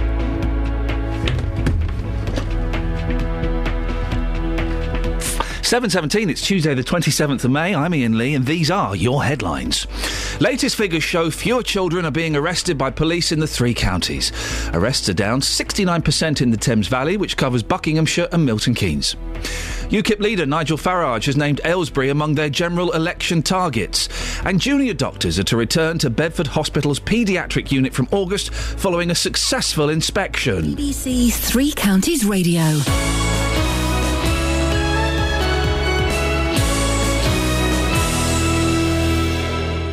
Roberto Peroni. Gardeners wanting to rid their spring flower beds of snails can ditch the beer traps and eggshells and instead develop a strong throwing arm instead. Weekdays from 3. I don't think there's any ethical dilemma about throwing them as opposed to killing them. It's clearly better to throw them. Hertfordshire Police are warning drivers to take extra precautions with their vehicles following a rise in the number of cars stolen using specialised hacking equipment. Two thirds of teachers say poor writing has prevented them giving the marks a student truly deserves. Roberto Peroni. I do the animal stories, I also do the space stories apparently. Weekdays from 3 on BBC Three Counties Radio. Now, years ago, if you started to develop dementia, you were either cared for quietly by a family member or shuffled off to a retirement home. In both cases, you're probably left to, uh, well, not really do a lot and just uh, sit around in your pyjamas. Thankfully, things are changing. One home in Bedford has used a government grant to give a communal areas a fit 1950s makeover. The idea being that surrounding people with things they remember from their youth can bring back their spark, if only for a short time. Well, I'm joined now by Roger Sewell, whose wife had dementia and was cared for him at home. Good morning to you, Roger. Good morning. Well, when did you? I don't know your wife's name. I do apologise. Uh, it was Leone. Leonie. When did you realise that Leonie was uh, was changing and was, was getting poorly? Well, it was it was about twelve years before, uh, uh, uh, about twelve years before. Mm. Yes. And how did it manifest itself? Was it kind of small, subtle things to start oh, with? indeed, yes, and uh, it was repeating things and uh, a- a- and a- and gener- generally forgetful, losing things, and um, very well hidden up, hidden. You know, she was aware of this happening, and uh, and she tried to cover it up. You know, this sort of thing. And you made the decision to care for Leonie at home. Yes. Why was that so important for you? Well, uh, w- we've been married for uh, over 50 years, and it was a a commitment to each other, and I think that um, that was that was the main thing, and I didn't want uh, to just to abrogate my responsibilities as a as a partner. Uh, uh, my granddad uh, had uh, dementia, and uh, I saw how devastating it was towards the end. It must have been hard work for you, for you both. It, it was hard work, it, uh, it, and it became progressively hard, harder as as time went on, um, both physically and mentally. Um, and um, one, one, but one, one did it. One did it. But that doesn't mean to say everybody can do it. I, I fortunately had good health, and I was able to manage her, and therefore um, that that was all right. But for people who who can't do that, I, I wouldn't judge them at all. They might find it hard. Did you have help, Roger? Did, did I don't know? Did, w- w- was there social help? Did you have friends and relatives who helped out, or, or were you doing this mainly on your own? No, I had a lot of help. Um, I had help from uh, the uh, Borough of Bedford, from, from social services, um, which one had to fight for all the way, but there was help available. There was Bedford has been very lucky in some very far-sighted people who have set up organisations which, which do help uh, people with dementia and uh, their carer because I think you have to take them together.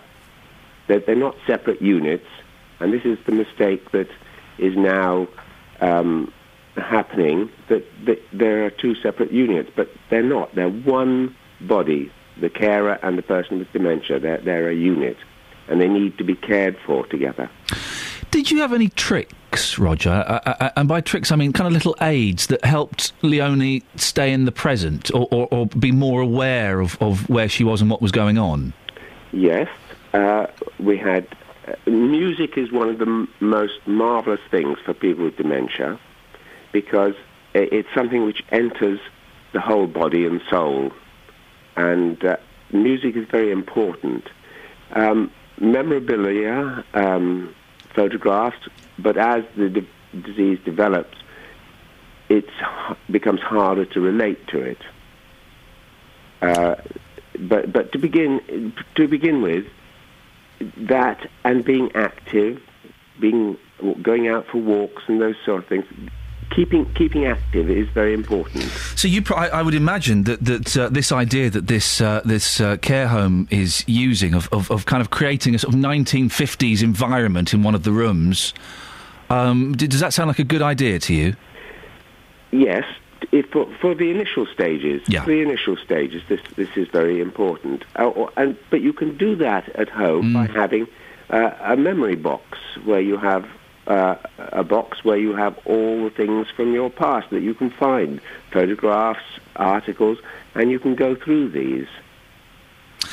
Roger, uh, it sounds like you did a cracking job. I really appreciate you sharing your story with us this morning. Thank you very much. Thank you. Roger, thanks. Uh, Roger Sewell, who looked after his wife Leonie, joined now by Dr. Helen, uh, Helen Donovan, a consultant clinical psychologist working in Bedfordshire and Luton. Good morning to you, Doctor. What a, we heard there, Roger, talking about the memory box. We've heard about this care home where they've kind of recreated sort of 1950s environment. What, what, how does that work? What are, what are the benefits of having those familiar things around you? Well, I think um, it's important to realise, obviously, that people with the most common forms of dementia will have problems with their short-term memory or their recent memories, whereas their longer-term memories or their remote memories will be more intact.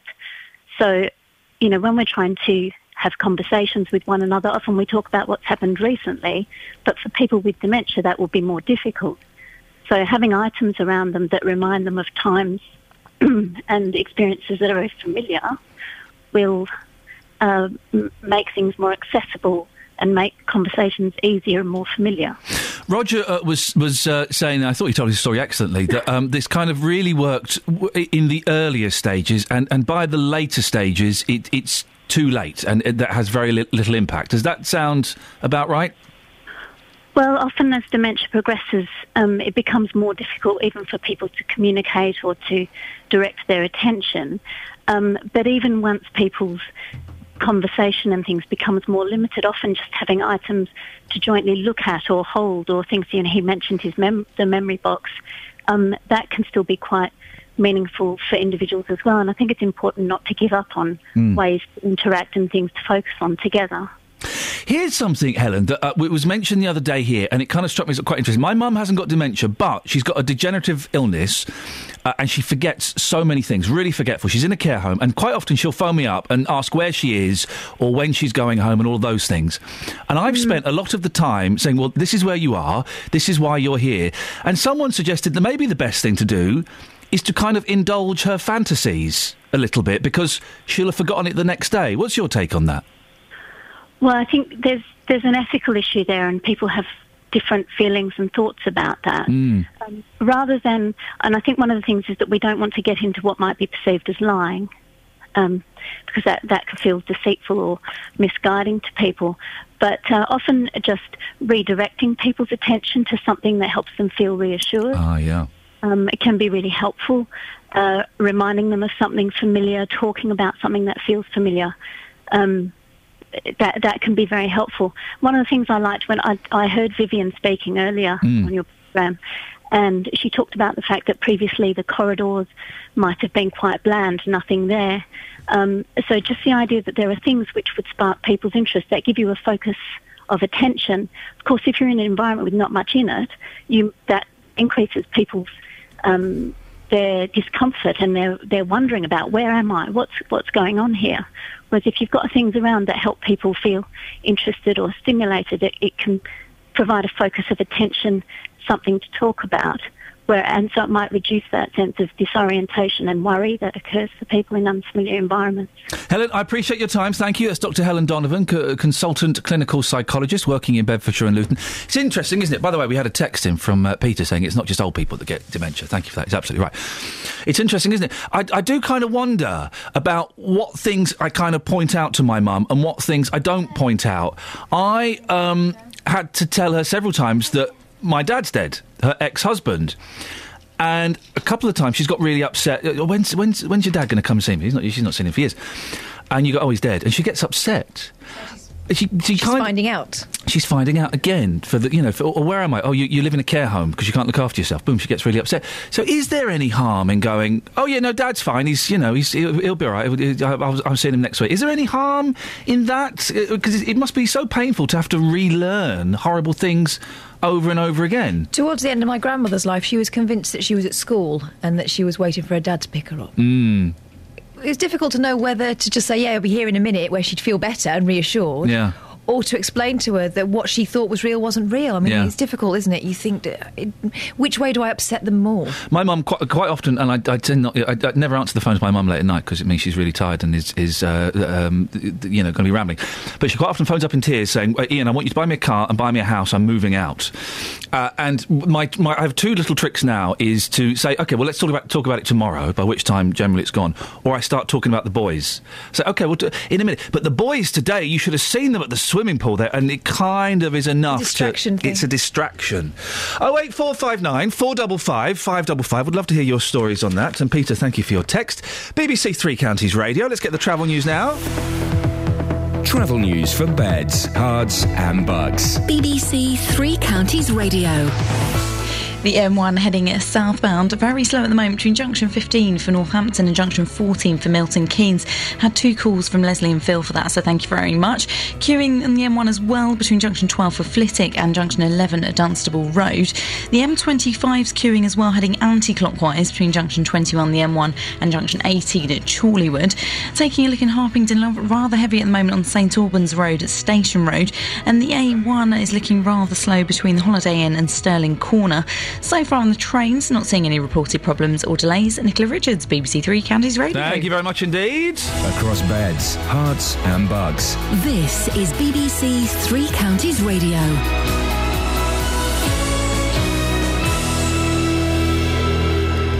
It's 7:30. I'm Simon Oxley. Latest figures show fewer children are being arrested by police in the three counties. Arrests are down 69% in the Thames Valley, which covers Buckinghamshire and Milton Keynes.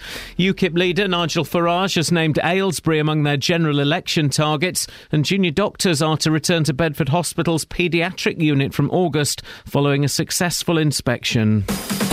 Three Counties Sports. BBC Three Counties Radio. Southampton boss Maurizio Pochettino is in advanced talks with Tottenham to become their new manager. Spurs have been looking for a new manager since sacking Tim Sherwood earlier this month. Pochettino took over at Southampton in January 2013. Fleetwood won the League Two playoff final, beating Burton 1 0 at Wembley. Three years after winning the League Two final with Stevenage, former Borough skipper Mark Roberts captained the Lancashire side to promotion. Unbelievable. Look at them scenes there. The fans, you know, they've, they've come in numbers here today. I don't- They've not been to Wembley in 30 years. This club, you know, it keeps going from strength to strength. It's an incredible story, and it's just not stopping yet. Some massive games next year. I mean, you know, we'll celebrate this moment. We'll enjoy this moment because we've we worked so hard for it over the season since, you know, day one of pre-season. But you know, League One. We're looking forward to it already. And Wickham striker Stephen Craig has signed a new one year contract. The 33 year old joined Wanderers last summer.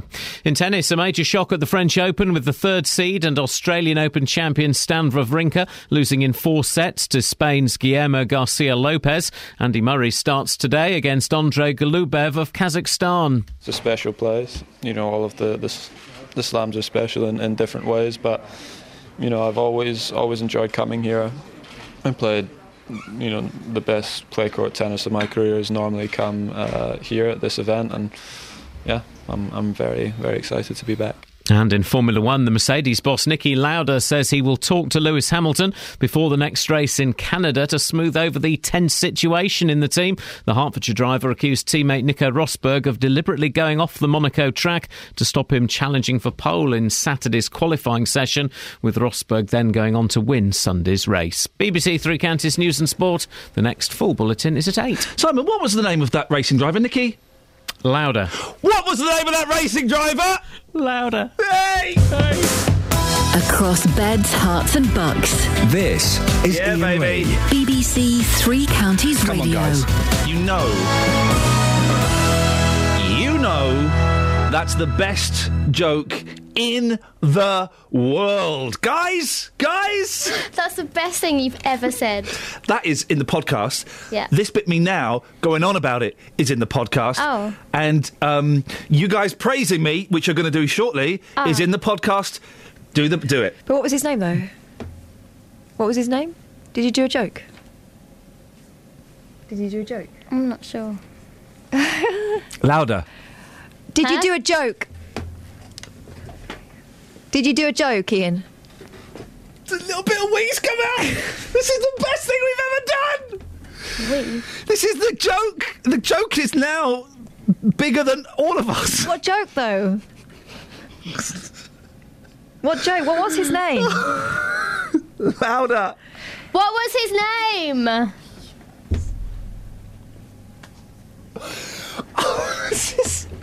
Matt, do you want to play? No, I think you're cracking up, Ian. What was his name, Matt? What joke? Right. What was the? Re- Si- were you listening to Simon Oxley doing the news? No, no, no. Okay. He mentioned a racing car driver called Nicky, and I go, "What was?" Nicky Lauda. No. What was it? What, what? was it? What was his name? Nicky Lauda. No. What was his surname? You've really muffed this up, Matt. Nicky Lauda. No, I'm yours. Oh, for goodness sakes! Who lets this guy on? it's you're supposed to say just louder, and I'm supposed to shout. All right, you shout then. I will in a minute. I'll give you a bunch of fives as well. Well, what was the racing car driver's name? Nicky Lauda. No, Matt. you. Oh, Kath, you explain to him. Maybe a woman's touch. is I what he don't know. needs. I don't get it. No, what was I his don't name? get it either. Louder. What was his name? Right, Matt. Yes. So you right? What was his name, Matt? Louder. What was his name, Matt? Keep going. You're not catching me, are you? Well, I just did. Hang, hang on a second. Hang on a second, because I, I, I- I know you've got an important point to make, but I think this is even more You important. know, Ian, you sound more like Chris Evans every. yeah, you said that yesterday, Matt. Ken. And I'm going to turn it off. Good. I'm going to come and tu- I'm going to come and turn your radio to Ken. What? What was that racing car driver's name? Dunno. Matt, you tell him. Lauda. Matt, Yes. what would they call a male prostitute? Whoa! Whoa! Whoa! Whoa! What the heck? Where did that come from? That is terrible. that That is the one where, Kev, what, what on earth made you think that at 7.35 it'll be appropriate to say that? What? Get louder! You were talk, you were talking on Sky News about someone's pubic hair. I don't care, for goodness sakes! Right. Oh, What, does he, what do you think this is? God. Right. g- la- d- Ladies and gentlemen, um, I apologise for the last uh, two minutes of radio. That was. Draw a line under it. Just say to Matt, what did you phone for? Matt, what did you phone for, mate? Well, you're talking about the dementia. Yes. Back to, uh, the music is the greatest thing in the world. Yes. Dementia. Because I had it with Margaret and she loved the music. Well, did Um, she like the same music that you like? Bit of daytime Well, friends yeah, and she nighttime loved lovers. Kenny Rogers and uh, Johnny Cash. Oh, good bit of country. Steve Earle. Yeah. Bob Seger. Can I ask why? Why did you and Margaret? How did you and Margaret get into country music? Well, we. I've always been into country music, but Margaret used to love Matt Monroe and people like that. She loved all type of music, and I, I really pushed her onto music. Yeah. When she got the dementia, she had to. You've got to have something to fall back on to take the pressure out of you. Yeah. Because you're under pressure all the time.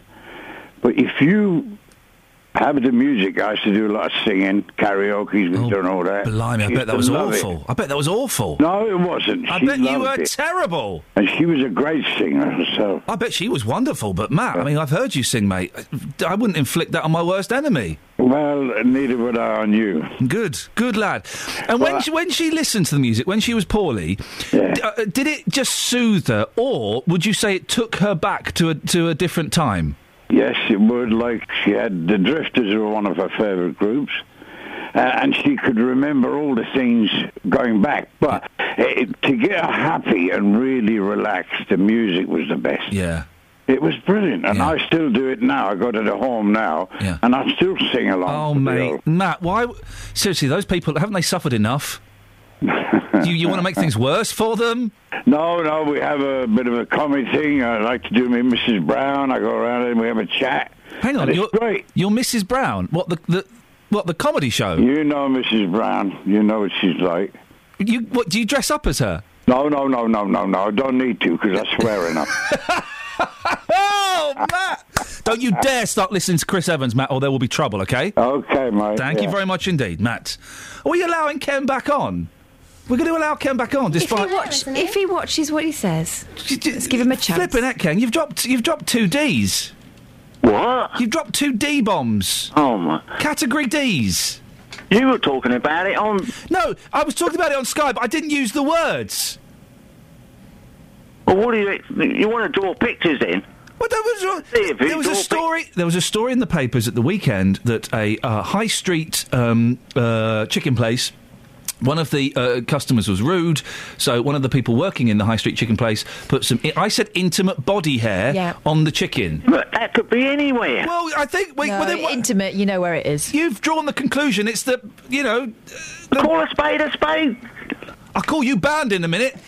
And then you go, what, what do you get? What, do you, what did you call a male? Bro- you can't tell jokes like that. We got. That's a nice thing to s- talk about on a Sunday morning. Well, what about on a Tuesday morning? Talking about men having to sell their bodies to, to feed, you know, their children. May I remind you two gentlemen, the children are off school. Yeah, exactly. Which means no one's listening. Ah, s- yeah. Oh. Fair play, fair play, Kels. Nice one. That's it. What do you want, Ken?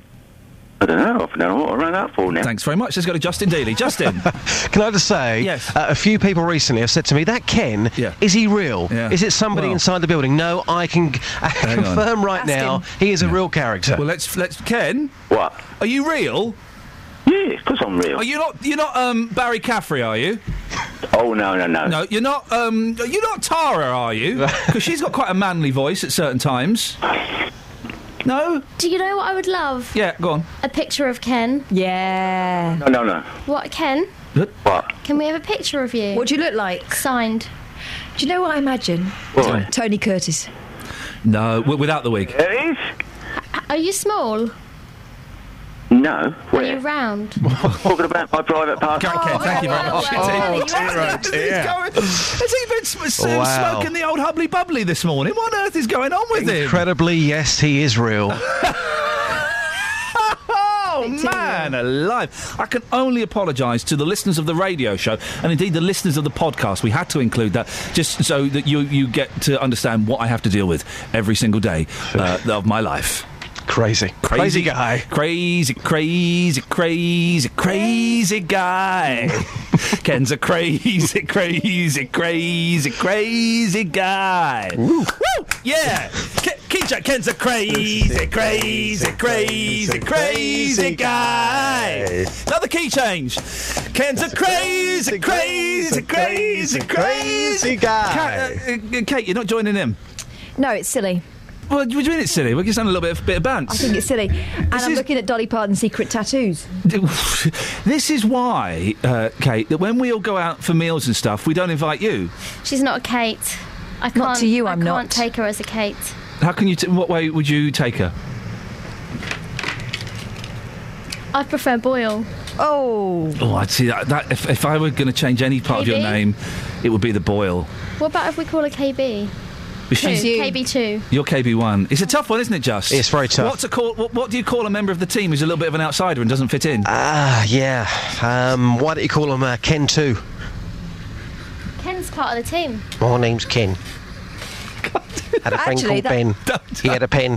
You know Wasn't who's very still on good. the Only line? scored it five out of ten. right, Justin. Yes, boss. We've got you on. And what was this survey you found? Uh, almost nine out of ten children aged at six to ten, they're using TVs, iPads, mobile phones, computers, video games, and radios whilst having dinner. This is so wrong. This is so wrong. When you got your, when your kids are having your dinner, um, let me have a think. Um, why don't you sit with them and have a conversation? I haven't got time. I haven't got time. It's half an hour out of your life. If you haven't got time to sit with your kids and ask them what they did at school that day, then why did you have children? I mean, you made the point earlier on. If you allow your children to watch television during dinner time, you're a bad parent. You put it out there, didn't you? Yeah, totally. So I've been talking to parents this morning about this. Um, um, the second person coming up, some very awkward pauses here, but um, I've been finding out um, whether parents allow their children to watch TV or play with iPads during dinner time. And Ian, here's what's happened. Christine, you've got an eight-year-old daughter. At dinner time, is everything switched off so you have dinner as a family? Yep. Everything's switched off because I don't like watching TV when I'm eating. I just don't like watching TV. I'm being brought up like it. So if I've been brought up like it, I'd rather have my daughter being brought up like it. So does she say to you, "Oh, "Come on, Mum, let me watch the TV"? Nope. She's pretty good. Um, Ian's saying this morning that if you let your child play on iPads, computer games, let them watch TV during dinner, that you are a bad parent. Would you go along with that? Um, yeah, I would actually because I don't agree with people letting their daughters or sons watch TV when they're eating their dinner because they're bringing in bad habits. Alex, you have two children. How old are your children? 10 and 15. Now, do you let them watch TV, play on iPads, video games during dinner? Only television, um, no iPad or video games during dinner. Uh, the television's on in the front room, and we're sat at the, at, the di- at the dining table, but they can just turn around and watch the television between mouthfuls. I'm not telling you how to be a parent, but uh, why don't you turn that TV off? Um, basically, because uh, more arguments if we do stops the arguments. So it's not worth the hassle. Yeah, basically. So, I mean, do you not talk at all then during dinner time as, as a family? Oh yeah, yeah, we talk. um, You know, we can turn telly off, but you never do. But not usually. It's usually on. Ian's saying this morning if you're a parent and you allow your children to watch TV during dinner time and, and play on computer games, you're a bad parent. Um, that's his view. You're somebody who, who lets their children watch TV during dinner time. Are you a bad parent? I hope not. Um, don't think my kids would say so. They t- they have a, they turn around and watch TV in between mouthfuls. There is the quote of the year so far. Incredible. Absolutely incredible. The thing is, kids learn behaviour from their from their parents. So yeah, the first few times you do it, you might get stopped. You might get stopped for a week or so. They'll get over it. And if they get too stroppy, well, my my kids, uh, the, the, I have two threats now. I have two threats. The first one is I'll put the TV in the garage then. Because I've done that before. I've, I've unplugged the TV in front of them and I've locked it in the garage. Good for you. They said, well, you, know, if you start behaving, you'll get it back. So that's a threat. I had a great threat um, yesterday. My boy, my eldest boy, he had uh, a little uh, bowl full of raisins, nice raisins. Threw them across the floor. He didn't. He said, I don't want these. Threw them across the floor. I went right. Go and pick them up. I was really zen. He said, I'm not, I'm not going to do it. And he started drawing a picture. It was a really good picture, actually. I said, go, go and pick them up. I'm not going to do it. I said, right, okay, well, I'm t- I turned the TV off. Right, okay. I don't want to watch the TV. Fine, pick them up. Not going to do it. I picked up my phone and said, right, I'm going to call your teacher up. no, no, no, no, no, why are you doing that? I said, no, I'm just going to call your teacher. Let's call her Mrs. Jones. I'm calling Mrs. Jones up and I'm going to tell her, and I'm dialing the number. I haven't, I haven't got a clue what her number is. Di- I'm going to tell her, no, no, no. Put the phone to my ear. Hello, is that Mrs. Jones? He was over on the floor picking up those raisins and sultanas. Ah, genius. Apples, coconuts, bananas. and he put them all in the bowl. And I went, just to let you know that, Ale- uh, that my son is being a very, very good boy. And I put the phone down and. Uh, we got- Fantastic we got away threat. with It Yeah. worked. It's a good one. It's a good one, Yeah, I like Justin. it. Justin, thank you very much. We'll speak to you later on. Oh, 08459 455 555. How do you keep your kids in check? We've got fairies. Sorry? We've got fairies. Hey. There's a door in my skirting board. Oh, I've seen those doors, yeah. And if there is nonsense, the fairies leave. Yeah. So the Gosh. door disappears. And it- does that work? Yeah. It's a good one, though, isn't it? So that happens. Um, I also withdraw privileges, you know, prison rules. Yeah. So, you know, in your situation, the colouring would have gone Yeah.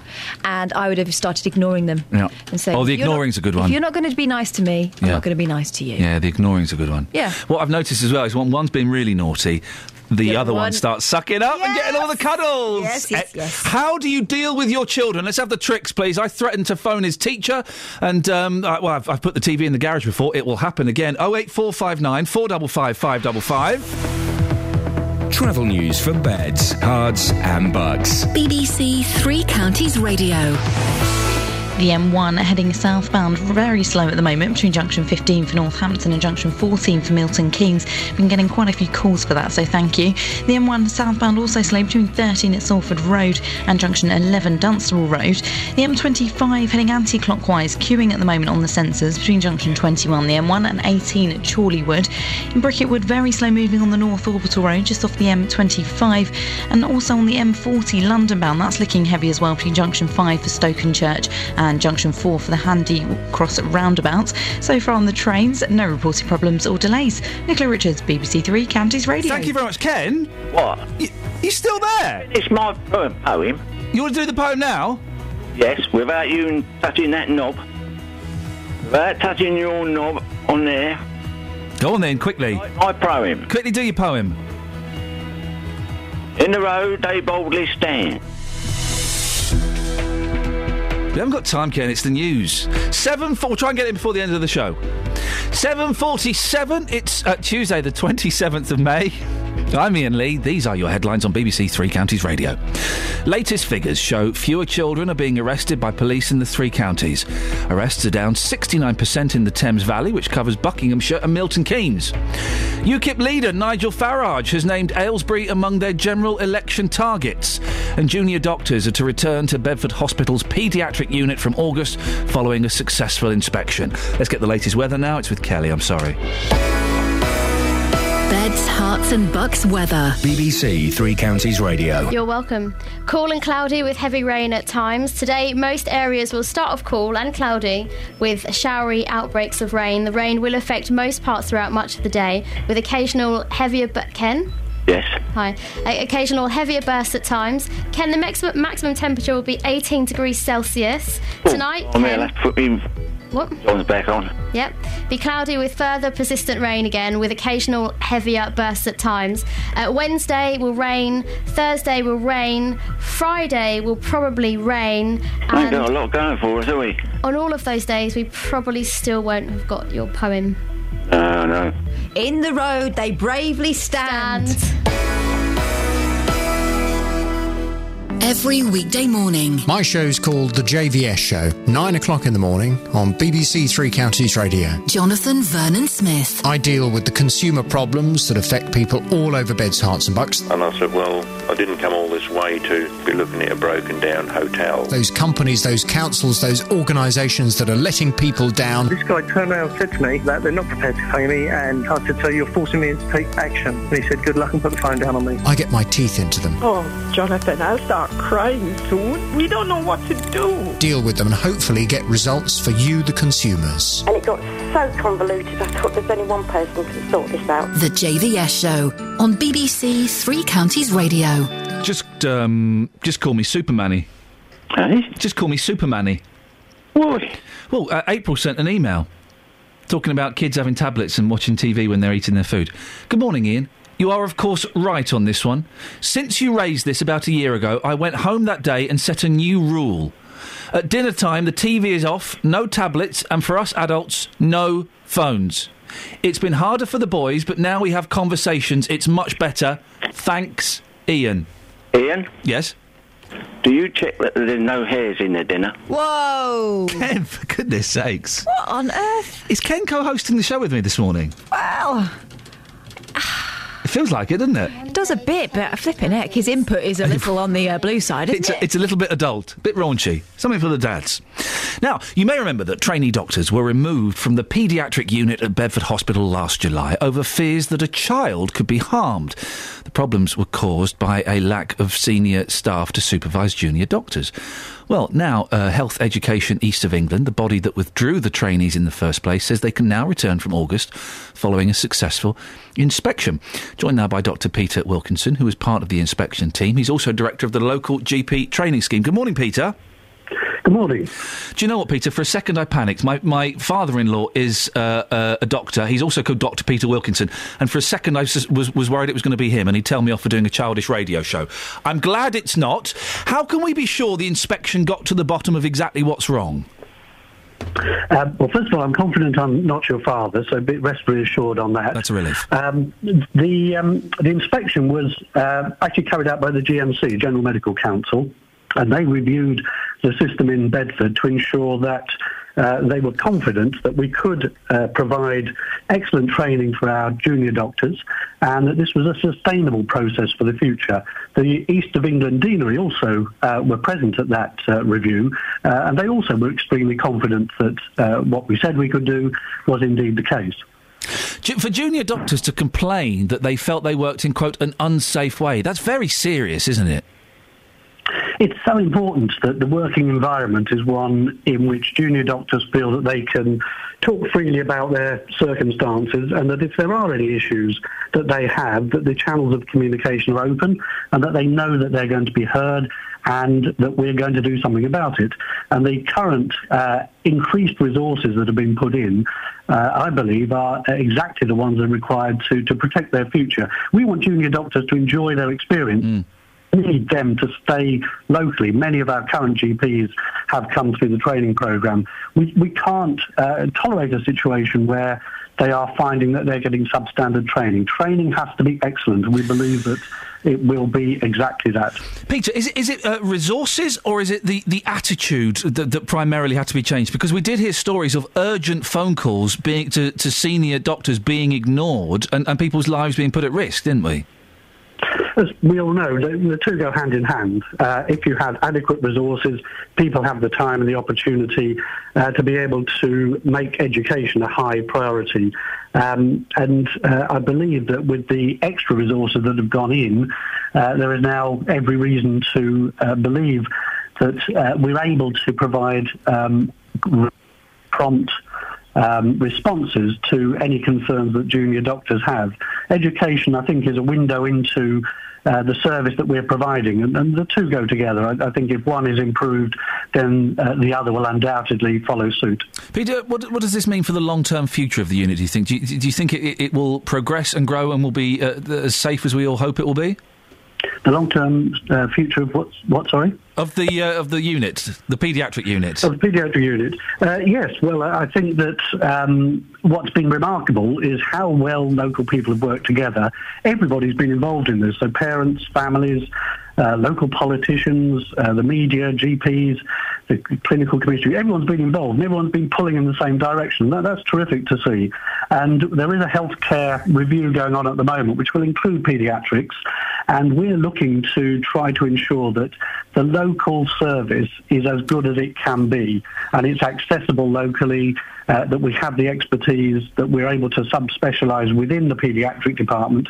And I think there are uh, uh, really strong reasons for us to be very positive about the future of, uh, of the paediatric department. Dr. Peter Wilkinson, thank you very much for your time. Joined now by Dave Hodgson, the Mayor of Bedford. Dave, we've talked about this uh, so many times. Uh, what are your thoughts on, on the situation now? Well, of course, it's, it's excellent news that the uh, the doctors in training are coming back to Bedford Hospital. But we saw with the uh, the independent report looking back several years that this was not a, a, an isolated case, and I think the hospital has and needs to have learnt, learnt lessons about making sure it, it actually listens to what people say. Um, I'm glad to hear that uh, that Peter thinks that uh, we're moving forward, and I believe we are as well. But you know what we need to do is we need to have the full paediatric service back now, and that's including the inpatients. which still hasn't returned to Bedford Hospital. Do we got any idea w- when or if that's going to happen? No, I'm, I'm worried because I think I hear, I hear a lot of people in the health service say the 23 um, 7 model is acceptable, 23 hours a day. You know, and that still means that if you have to have inpatient for your child, you've got to mi- travel 20 miles to take them to hospital to go and visit them and for the family to visit them. And I don't think that's acceptable.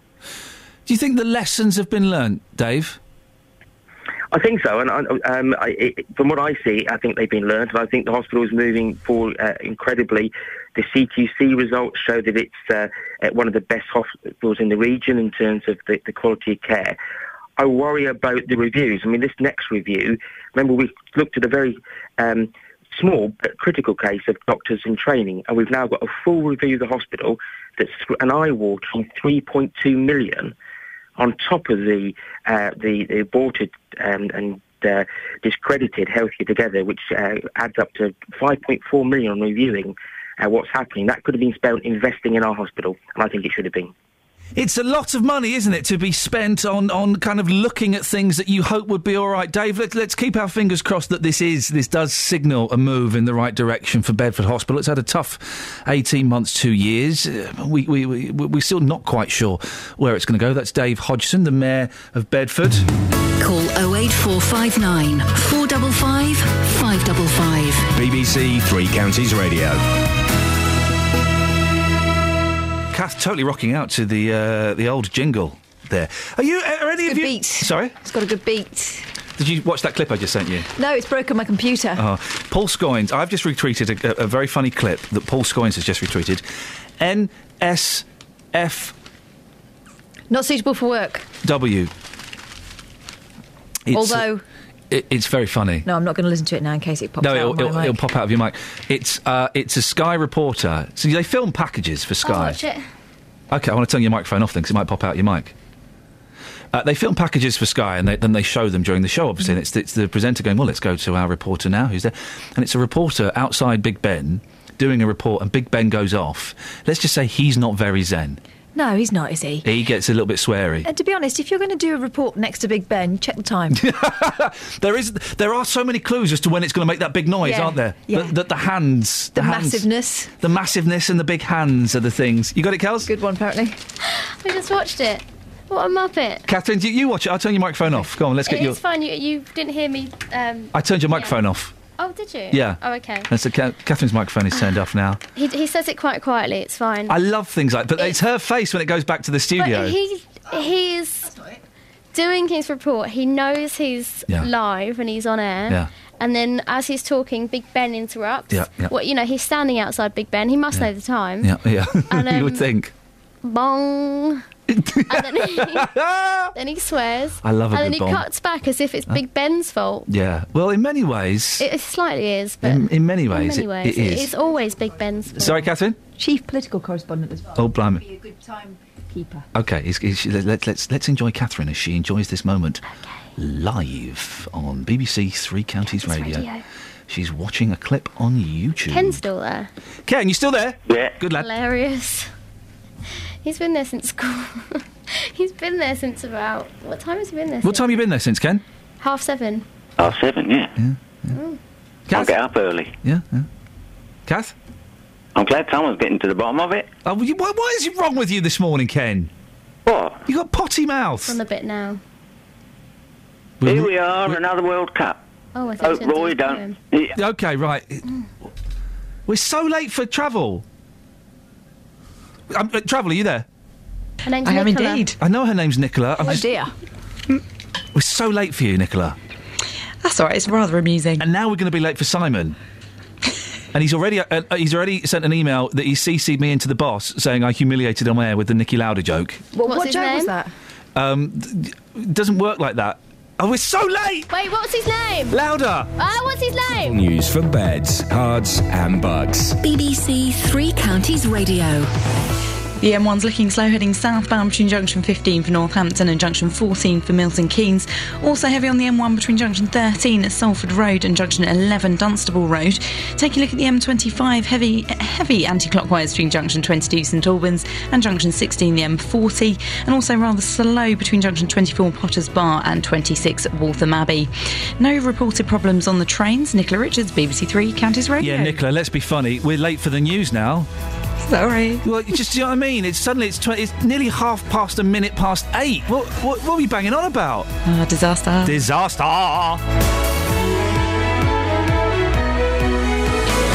Local and vocal across beds, hearts, and bucks. This is BBC Three Counties Radio.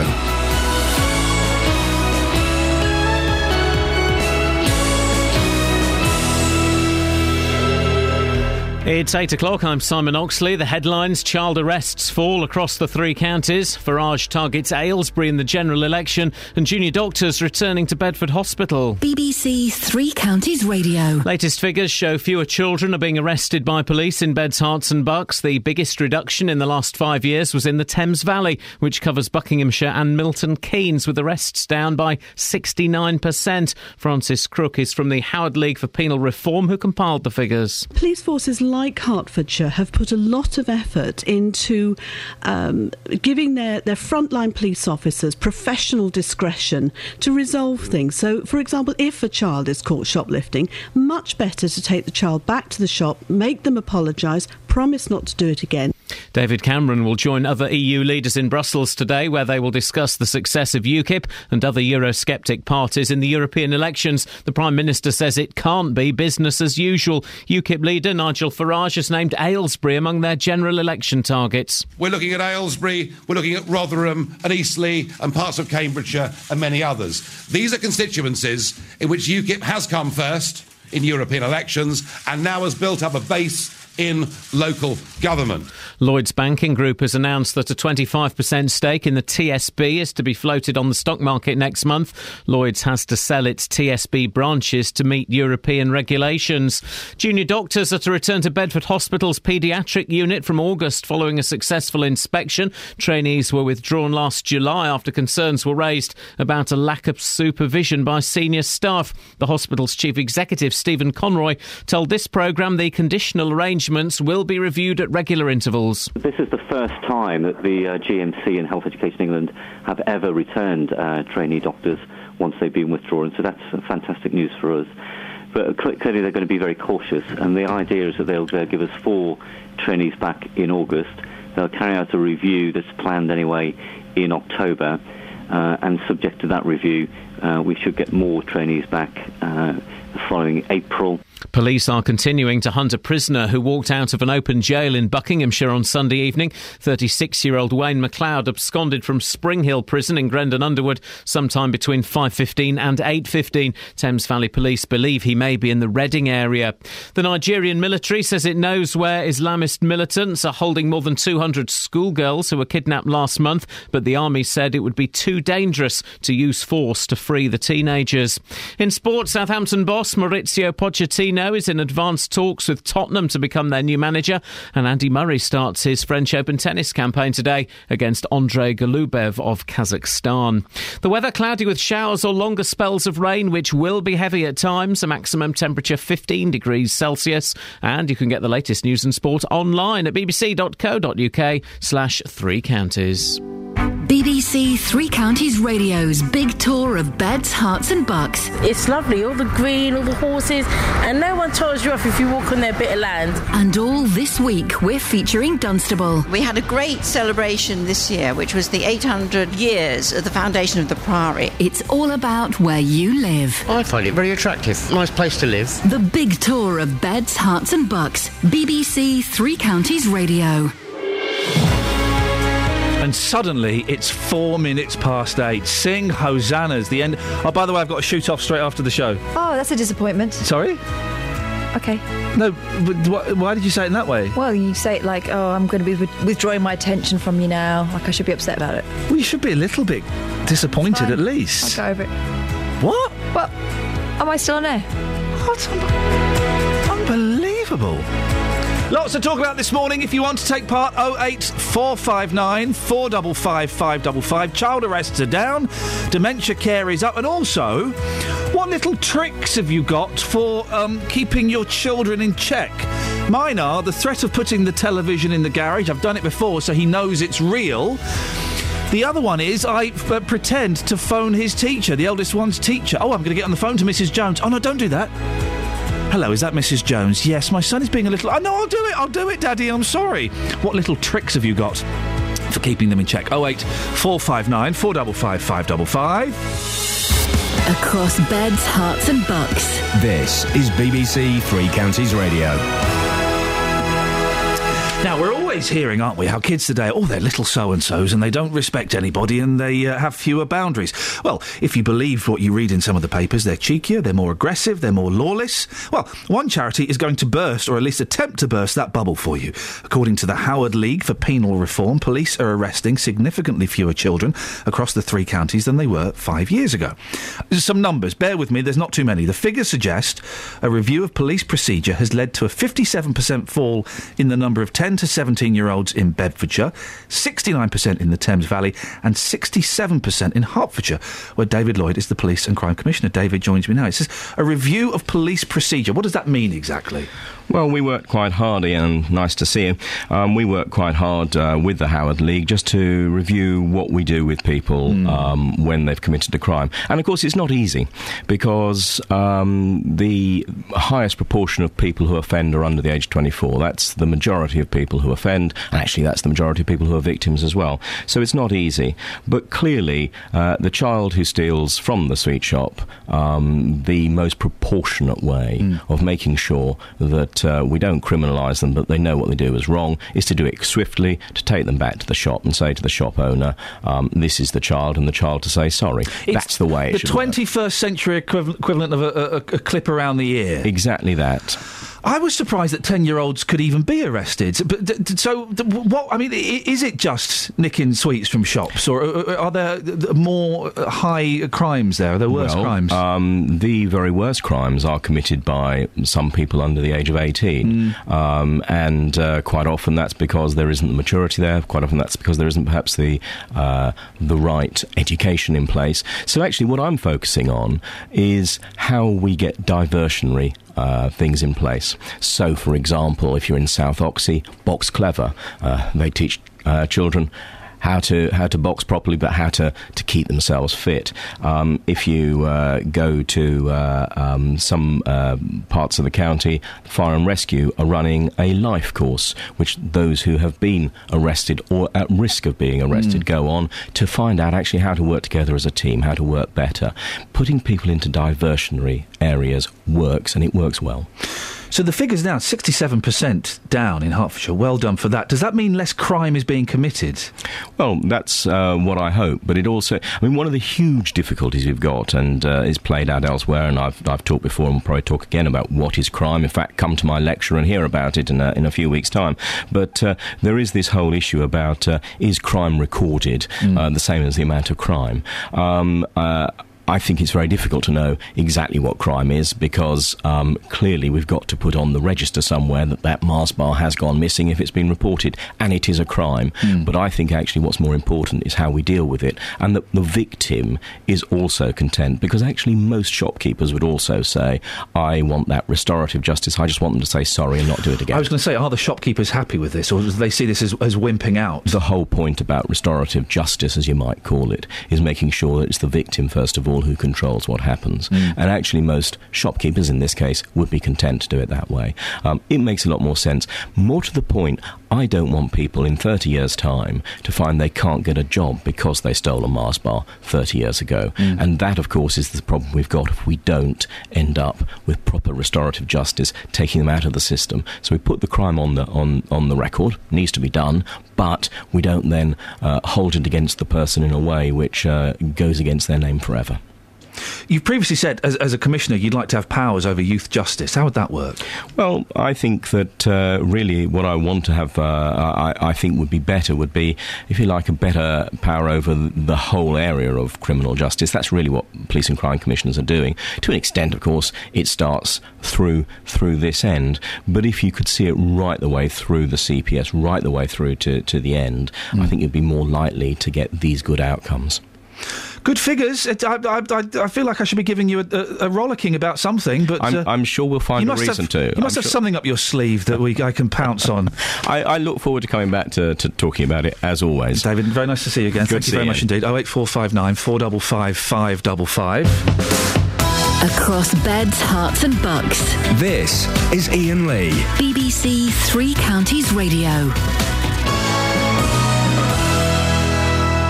Well, it's got to be a good thing, hasn't it? If, if, if the crime figures are down, if they're using uh, different techniques to scare the kid, it, it, it, I guess part of it is a, a little bit of a fear thing, isn't it? You, Yeah. you get caught by a copper and dragged back to a shop. It's it's it's fearful. Well, that's the way it should be. Some kids don't feel that way, do they? Uh, we got an email from Jenny. Ian, you're talking about being arrested. My son, who was five at the time, stole some sweets from our local newsagents. When I found him munching on them, I frog marched him back and made him tell the owner he'd stolen them. He was so upset he's never done it again. He's now 24 and a dad himself and does not allow his son to open or eat anything until he's paid for them. He said, "What I, I um, was in a supermarket, very well known supermarket the other day. It was Tesco. I don't know if you've heard of it. Yeah, I'm aware of its work. Yeah. And I was buying some supper. My supper uh, consisted of a big tub of yogurt You're and so posh. some carrots. Supper. And uh, I, w- I bought some w- water. I had some water. as well. I was queuing up. The queue was massive, and I was so thirsty. And for the first time ever in my life, I actually had to open the water in the queue. No, you didn't have to. I did. I was. I was. I could have passed out. No, you couldn't. What's wrong with that? Sorry. What's wrong with you that? shouldn't do it. No. But aren't you going to pay for it anyway? Well, yeah, I am, but I but could. you're going to pay for it whether it's in the bottle or your mouth. Yeah, but it's about self control. Can you really not wait for two more minutes? Keep your hands off, Kelly. Again. Hmm? Sorry. Keep issuing that plea to you, but I and I felt really guilty doing it. and that's touch your hair. Mm, I that's not so bad, but still that's uh, uh, uh, uh, infringing infringing of the rights. I f- have been brought up properly. You don't eat stuff when you. So when you see kids w- in the the trolleys with their mums and they're mm, chomping on some animal crackers or something. I saw an adult once eating a baguette. I mean, that's a long snack. Wow. And you've got to walk round with it. You have to put half of it on the end of the uh, the checkout. For heaven's sake. Really? it's going to take you 10 minutes to get out of there. if you walked around in a shop and made yourself a sandwich, Which you could do if you pay for the ingredients. yeah, but if you just got, got, got a couple of slices of opened some bread, got a couple of slices of bread, when I got some cheese. What would you make? well, I'd have a cheese. You and have a pickle- shop full of ingredients. all the ingredients you want. It's, it's just like a munchy heaven. What, imagine doing that. And I don't think salad. I think that's a legal loophole. I think that they can't do you for that if you eat it in the shop. Yeah. I think I'm not sure on the, the actual technicalities. But you have to put all the empty packets on the thing at the end, don't you? That's the rule. I want to pay for them. Yeah. Are you going to pay for them in your world? Are you? But that's, I think that's the world. I'm just going to chomp on them. Let's let's do That's it. theft. Let- well, uh, They should weigh you at the end and make you pay. well, because you're not allowed. What you're not allowed to do now, and you were in the 70s and the 80s, just have a little grape. Well, some people still think that's okay. You're not I allowed to still think it's pop a grape in your I mouth. Uh, think it's poor discipline, apart from anything else. Okay, when you go picking strawberries, Never done it. What? Do shopkeepers mind? What, having wh- when to- you steal their food, yeah, no, having they, they to object swipe to an that. empty packet of crisps rather than a pack of crisps. I, I suspect they, Probably would think find you're a it, scumbag, yeah. they would find it humiliating. Basically, you're kind of just punching them in the face. No. I still go back to something. You've never been to pick fresh strawberries. No, why would I do that? Sorry. No, I haven't either. What? To show your kids where food comes from. I don't and- have kids. I'm talking to, to the other one now. I'm talking to Oh. Kate. To show your kids where. No, I don't have kids. Talking to Kate. Okay. To show your kids But I don't have any. where food comes from and what the, the effort that's put into getting food. And also, it's fun. It's fun. Can I burst your bubble? Yeah. Their granddad's got an allotment, So what does that mean? so they know where it comes from. Comes from granddad's allotment. Does he grow strawberries? I grow strawberries. So you pick We've got them. peas in the garden. Okay. too. Oh, well, then Yeah, you're, but I've you're no never gone to no. a farm and pick someone else's. So you're so you're basically you're, you're lying. So you pick strawberries. no, but this well, you pick th- strawberries. We get like two a year. You on that pick bush. strawberries. No. You because- pick strawberries. But- You pick strawberries. You pick strawberries. You pick strawberries. You pick strawberries. You pick strawberries. But I've never picked anyone else's. Oh eight four five nine four double five five double five. is the telephone number. It's fun. You go picking strawberries. It's fun, and you've got. It's fun when you discover the good patch. But where were you going with that story? I've got no idea. You were going to say, I'll go to a farmer's field, pick his strawberries, and eat a few. Yes, I will. St- I'm happy to steal from farmers. Then you are a thief. Thank you very much indeed. Travel news for beds, cards, and bugs. BBC Three Counties Radio. The M1 heading southbound still looking rather slow between junction 15 for Northampton and junction 14 for Milton Keynes. Also heavy on the M1 between junction 12 Flitwick and junction 9 for Redbourne. In Berkhamsted, there's been an accident on the high street just between Kings Road and Hall Park, um, so there's causing a few delays in the area there. The M25 heading anti-clockwise, slow moving on the sensors between 22 St Albans and junction 16 the M40. The A1 is looking heavy heading southbound between the Holiday Inn and Sterling Corner. And and the A1M slow moving between junction 9 for Letchworth and junction 7 for Stevenage. No reported problems on the trains. Nicola Richards, BBC Three Counties Radio. Nicola, have you ever stolen from a farmer? Yes, I have. And how does that make you feel as a person? Uh, it was good, it was worth it.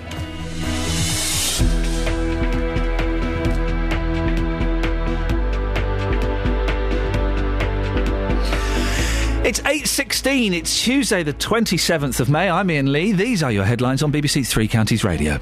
Latest figures show fewer children are being arrested by police in the three counties. Arrests are down 69% in the Thames Valley, which covers Buckinghamshire and Milton Keynes. UKIP leader Nigel Farage has named Aylesbury among their general election targets, and junior doctors are to return to Bedford Hospital's paediatric unit from August following a successful inspection. BBC Three Counties Radio.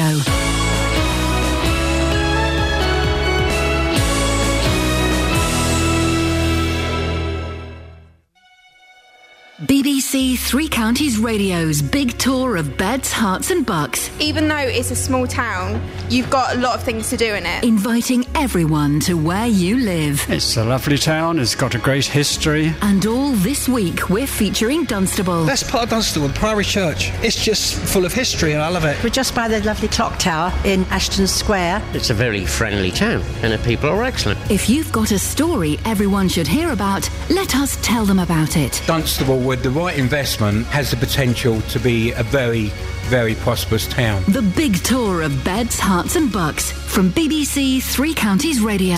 Ever stolen anything from a farmer? What? Have you ever stolen anything from a farmer? No. Good. it's. I have. Have what? Well, only strawberries. Stolen from a farmer. Only strawberries. I mean, Nicola was Oh. doing the travel. She, I, I- I- she didn't say. The implication was she sold like a car or jewellery or something. I don't quite know what was going on there. a quad bike. A quad bike. They do love their quad bikes. Those farmers, don't they? Uh, just strawberries. No, Oh, right. You, you, when you go, you've been you've been strawberry picking, haven't you? Yes, I have. Fun, isn't it? Oh, it's great fun. But you have a little. Well, yeah. you have stolen from a farmer. Yeah, although I, d- I wouldn't actively eat them b- without washing them because I Oh. do wonder about what might be on them. Who washes fruit and vegetables? Lightweight. Why would you do that? Well, because you can you can get all kinds of diseases from tomatoes.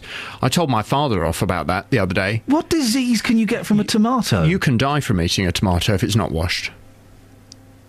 D- Seriously, you could, die of you what? could get salmonella from from tomatoes. You can get what? Salmonella. Oh wait, four five nine four double five five double five. Have you died from eating a tomato? Call me now. Yeah. No, you can. You can get very ill from eating unwashed fruit and vegetables, and a lot of. uh, what was that, Catherine? No calls, I'm afraid. No calls It must be true. It is. It is true, Catherine. Yeah. Have you? Do you never? I bet you're one of those people that peels carrots as well. Well, take them out the ground, or- bang them on your leg. Oh, that's disgusting. It's not Do you disgusting. know what? Do you know what they grow carrots in? The ground. Feces. I thought it was soil. And feces.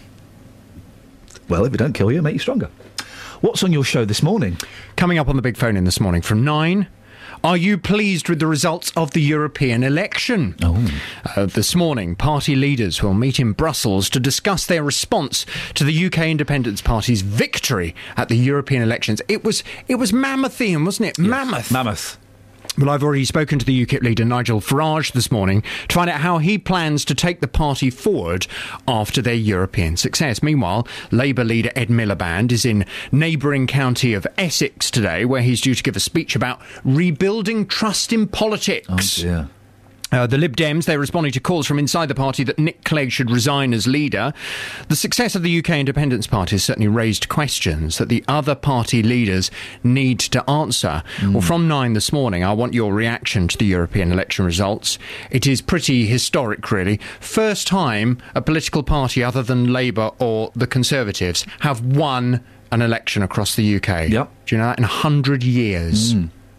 Quite remarkable. Well, from nine this morning, your calls on 08459 455 555. Are you pleased with the results of the European election? Or perhaps, like some people I've spoken to this weekend, you are absolutely horrified. And one lady I spoke to at the weekend, horrified at the British people. What, what on earth's wrong with them? She said to me. What on earth is wrong with people? It's democracy. Voting for UKIP, she said. What's wrong with them? It's democracy. You don't always like it, but that, that's democracy. You know, I, the, the result might go your way, it might not go your way. It's democracy. Well, from nine this morning, I'd like your reaction, please. Are you pleased with the results of the European election? 08459 455 555. Stay there because uh, Ian is in Northampton. Good morning, Ian. Good morning. You're, Ian, you're here to actually. back me up on this nonsense that Jonathan Vernon Smith thinks you can die from a tomato. No, I'm here to back Jonathan up. Yeah. What? Absolutely, he's absolutely right. A friend of mine got poisoned by French beans a few years ago. Oh, those French beans. See, s- that's why UKIP have done so well. Those dirty French beans coming over here and poison. Well, how what, how did he get poisoned by French beans? Well, it, it, it, it- they weren't washed, and he ended up in hospital, Oh. and they did various tests, and they said he'd been poisoned by them because they hadn't been washed. Had he eaten... always wash French beans. Had he eaten anything else, like prawns or something? Uh, no, they tested everything they'd eaten. Okay, and well, they put it down to it's, it's such a bad line that I don't think we can take that caller's point as being valid. Do you know what they grow French beans in? The earth. Feces. Oh, for goodness sakes. Across beds, hearts and bucks. This is Ian Lee. BBC Three Counties Radio.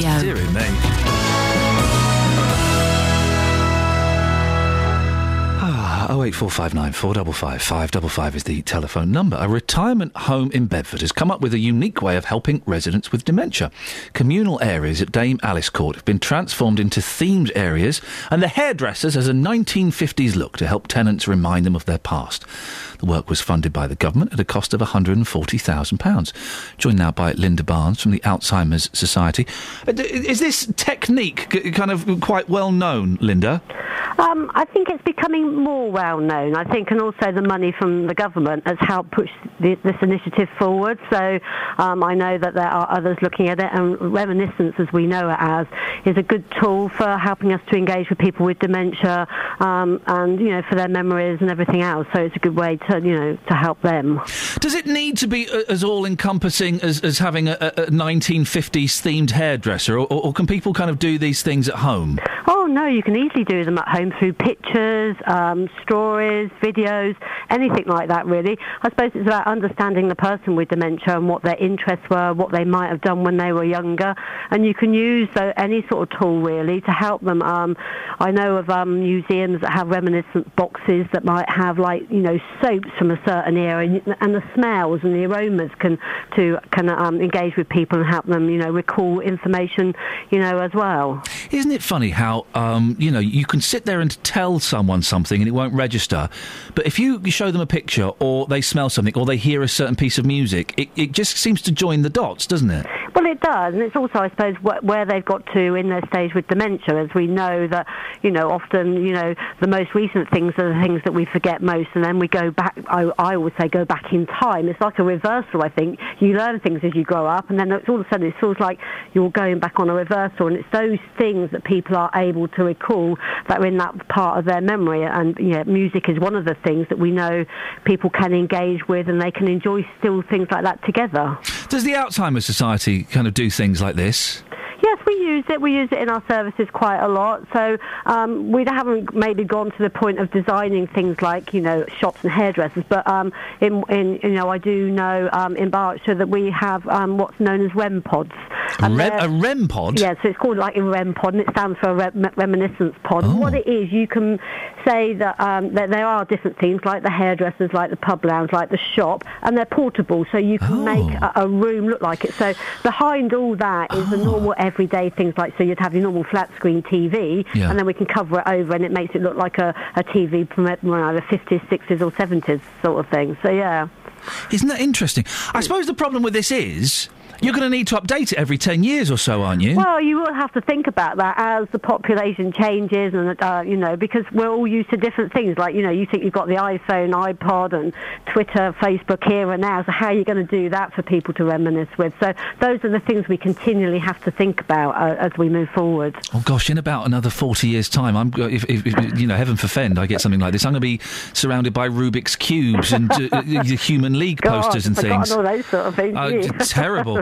Uh, Linda, listen, I, I, I wish you the very best of luck. I, I, you, know, keep, keep up doing the good work, and it sounds like this uh, is a cracking idea. That's Linda Barnes from the Alzheimer's Society. You can share your stories on that. 08459 455 555. We're also talking about, uh, well, there's a reduction in uh, y- y- y- child crime. 10 to 17 year olds are being arrested less. Uh, oh no! This is this is Helen. Sorry, talking about uh, we're going around a supermarket eating food. I worked in a major supermarket. We had a customer who every week would pick up a bunch of grapes, eat them on the way round the store, and then present the stalks at the checkout.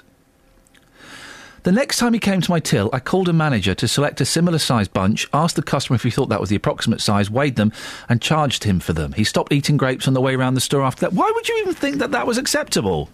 What weighing the grapes? No, eating them. Do you still you don't get you don't get scales anymore? Yes, you do. No, Yeah, no, you don't. you do. Where? Next to the fruit and veg. No. They're electronic. No. Yes, you do. You don't. Fact. You have uh, incorrect fact. It happens. It doesn't happen. It happens. No, it doesn't, because I don't remember it. Ian, next time you go, just have a little look. Yes, Catherine. Have a little look. I'll have a little look. You'll see something shiny and metallic. Yeah, is it that? No, they're your fingers. You'll see something shiny and metallic that people are putting their fruit onto in little bags. That's called a, that's called a shopping basket. Then a sticker pops out. No, it doesn't. Then you put your sticker. the sticker doesn't pop out. You don't put your own stickers on. It's the thing that keeps my kids going round the supermarket. They do let the me- weighing. let me speak to the sensible one, Kelly. Hello? Kelly. Yep, Can you get Justin up? I need to have a word with him. sure. What now? Yeah. Watching GMTV. Sorry. Doesn't Chris Tarrant look like a pillow? Oh, whoa! Hang on a second. You can't libel one of Britain's greatest entertainers. I'm looking at him. He looks like a pillow. Okay, well, I, I've got no idea what was going on there. They don't have the scales in the supermarkets anymore. They used to have them. They don't have them anymore. they don't, Catherine. They don't. They do. They actually do.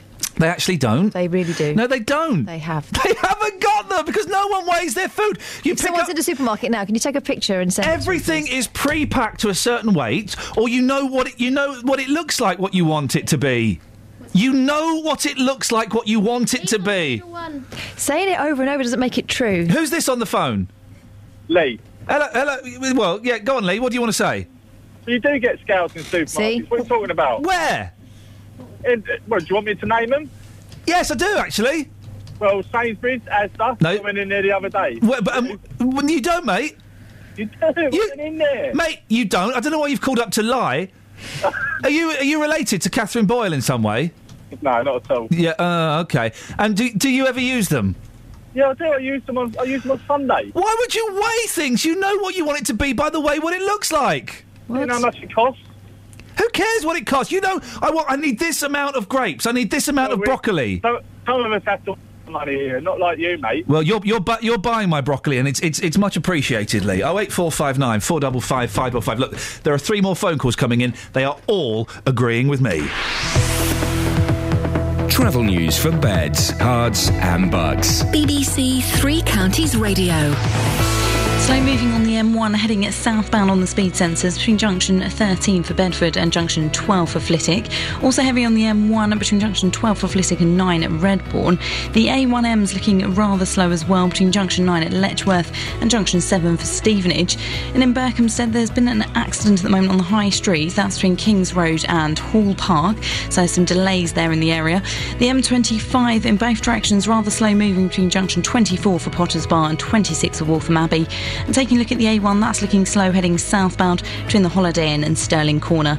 No reported problems on the trains. Nicola Richards, BBC Three Counties Radio. Nicola Richards, farm thief. what did you steal? Jewellery, rings, cash? courgettes.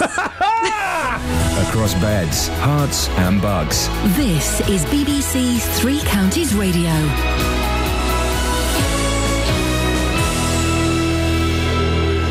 It's 8.30, I'm Simon Oxley. UKIP leader Nigel Farage has named Aylesbury among their general election targets. David Cameron has been pressing his case for far-reaching reforms to the European Union in a series of phone calls to EU leaders. He'll join other heads of government in Brussels today. Latest figures show fewer children are being arrested by police in the three counties. Arrests are down 69% in the Thames Valley, which covers Buckinghamshire and Milton Keynes. And junior doctors are to return to Bedford Hospital's paediatric unit from August following a successful inspection. Three County Sports. BBC Three Counties Radio. Tottenham are in advanced talks with the Southampton mar- manager Maurizio Pochettino to take over at White Hart Lane. The Argentinian would become Spurs' ninth manager in 13 seasons. BBC pundit Mark Lawrenson believes he should consider that short-term ethos. Pochettino's leaving leaving a club like Southampton, who probably until they, they got rid of Cortese, actually were a, t- were a team and a club thinking of six months, 12 months, 18 months, two years down the road. And I just don't see that with Tottenham. Fleetwood won the League Two playoff final, beating Burton 1 0 at Wembley. And Wickham striker Stephen Craig has signed a new one year contract. The 33 year old joined Wanderers last summer. In tennis, there was a major shock at the French Open with third seed and Australian Open champion Stan Wawrinka losing in four sets to Spain's Guillermo Garcia Lopez. Andy Murray starts today against Andrei Golubev of Kazakhstan. More from Russell Fuller. Poor in Madrid, but much improved in Rome, and with five Davis Cup clay court matches already under his belt, optimism of another strong Grand Slam showing is rising. Murray told me he hasn't studied his draw this year, so he won't know that his Davis Cup nemesis Fabio Fognini, rather than Vavrinka, is now the highest seed in his quarter. Murray will have to take care, though, against the world number 53 Andrei Golubev, as he's already beaten Vavrinka in Davis Cup this year. But the cream normally rises to the top over five sets, and Murray should run out a comfortable winner. And Mercedes boss Nicky Lauda says he will talk to Lewis Hamilton before the next race in Canada to smooth over the tense s- uh, situation within the team. The Hertfordshire driver accused teammate Nico Rosberg of deliberately going off the Monaco track to stop him challenging for pole in Saturday's qualifying session, with Rosberg then going on to win Sunday's race. BBC Three Counties News and Sport. The next full bulletin is at nine.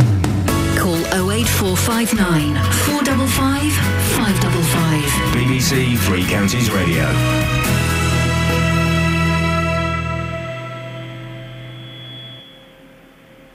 Ken? What? Hello? Ken? Yes? Can you hear me? Yes. Excellent. Anne's in Bushy. Good morning, Anne. Good morning, Ian. S- th- th- They do not have scales in supermarkets anymore. They are long gone. They're consigned to the history bin to the memory banks. You are a huge, huge, huge, huge, huge fibber. Sorry? I have, last year, I retired after 28 years. You must be tired. Don't be rotten now, stop it. After 28 years in one of the supermarkets. And I still use the su- one of the supermarkets, and they have scales in there. And like Catherine said, you get the little white ticket that comes out to stick on your shopping. Why would you do that? Why don't you just go and s- um, scale it, uh, let them weigh it at the counter? No, no, no, no. You, if you Oh, yes, for- yes, yes, yes, if yes. you forget, Forget what? to, if you forget to have it, to weigh them yourself, you go to the, to uh, when you go to the counter, then they weigh. No, no, no. Now don't interrupt. Oh, you well, keep I'm not doing this all the time, Ian. And I have to interrupt because you're talking utter guff. No, no, I'm Uh, not. Are you, are you going? And as sorry, far- uh, when you as go to far your as, as uh, eating things going around the shop, I worked on checkouts, right? Yes. And when the customer used to come by and she give you a banana skin, empty banana skin. Yeah. No more bananas, just one banana. no, no skin, away. no bananas, just skin. so yes. I used to say to one of my colleagues, "Could you go back and get me the biggest banana you can find?" Oh, yeah. Yes. You like a big one? and you sc- weigh that, and it used to cost her more than the one she just eaten. When? But Mm. Yes. if you right, can I name the shop then? Well, are you going to be rude about them? No, no, no, no, no. Well, I suppose if you you can. got the Sainsbury's over the dome, right opposite Asda, you will weigh your own fruit and so veg there. to get to this Sainsbury's, do you have to get into your time machine and go back to 1973? No one has to weigh their food anymore and print up their own price Of tags. course they do. You don't even go shopping anymore. No, so I how get would- the, I get the listen, butler to do it, but still, Anne, he never tells me about the. Of course, I go shopping. You ask Jonathan. Jonathan is the one that knows about shopping. You ask Jonathan. well, Jonathan thinks you can die from a tomato poison. Oh no, that frightened me this morning because it's one of my favourite favourite fruits. Now you contradict me. if Tomatoes not Can we just sort this thing out once and for all, okay? Yes, now dear, we I'm all listening. we all know that a tomato's a fruit, right? We all know it's a fruit. Yeah. Can't we just call it a vegetable? You don't have it in the fruit bowl. Let's call you put it in salad. Let's call it. Can't we just change the definition and call it a vegetable? No, you can't keep changing just because you want to change. We're not going to keep changing. We're going to change it once, and we're going to put it in the vegetable so that well, it's some smart Alec will go. "Well, actually, it's not a vegetable. It's a fruit. Oh, get get lost. It's a vegetable. We changed it in 2014. You sucker. I said sucker, Anne, before you, you start phoning up to complain. Anyhow, you take care. Thank you very much, Anne. Ken. What? It makes sense, doesn't it? Yeah, but you're supposed to wash your tomatoes. Reclassify it as a vegetable. Eh? Re- reclassify it as a vegetable. Yeah, that's right. Thank you very much indeed, Ken. Dave Luton's on the line. Good morning, boss. Good morning, Dave. Why do you rant and rave at our lovely Kelly and Catherine? you mean Kate? Catherine, pal. Oh, I got, got a message from Jonathan Vernon Smith. Uh, he's. I don't know where. He, he's just messaged me. I keep my tomatoes in the fruit bowl. Of course he does. no, let's just reclassify them as veg. I can't believe of all the stuff we've talked about dementia, we've talked about kids committing crime, people are phoning in to talk about dying from tomatoes and scales. This is what it's come down You to. forgot the French bean poisoning incident. For goodness sakes. Scales. Yes, Dave. Going to Tesco, Sainsbury's, Morrison's, you'll see the scales hanging up there that you can weigh your potatoes, your bananas. Why would you want to weigh your potatoes? Why? Because they come in single. If you don't want a bag of potatoes, you can you can weigh 'em. weigh them. When I cook when I cook potatoes, yeah, right, Oh, I here know we go. I know how many potatoes I want to eat by by the number of potatoes, my eyes looking at them, and my belly. Right, I don't think. Hmm, I- do you know? I really fancy eating um, five kilograms of potatoes today, so I'm going to get five ki- kilograms of potatoes and, and weigh them. Oh no, there's six kilograms. Put one of those kilograms of potatoes back because I, I go, oh, that looks about right. I'll have that. Do you never? do you never follow a recipe?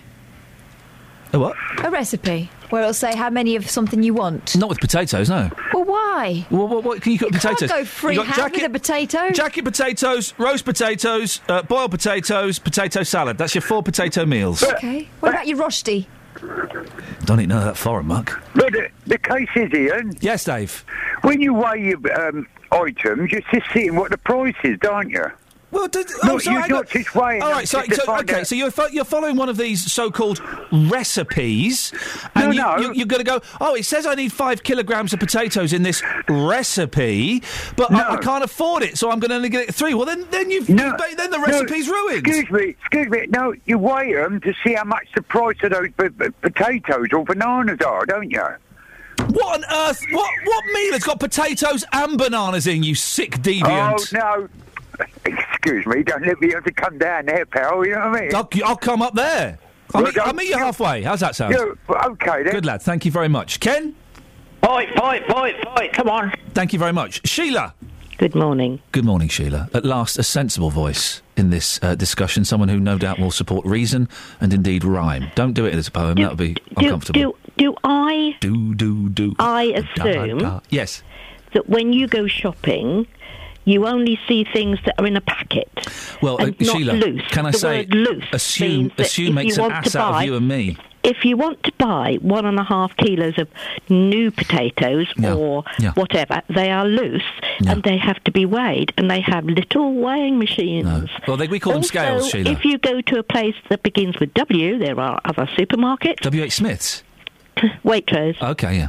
Then you can turn round and there are scales, and you put it on, you weigh it, and you get your little sticker. No, no, no, no, no.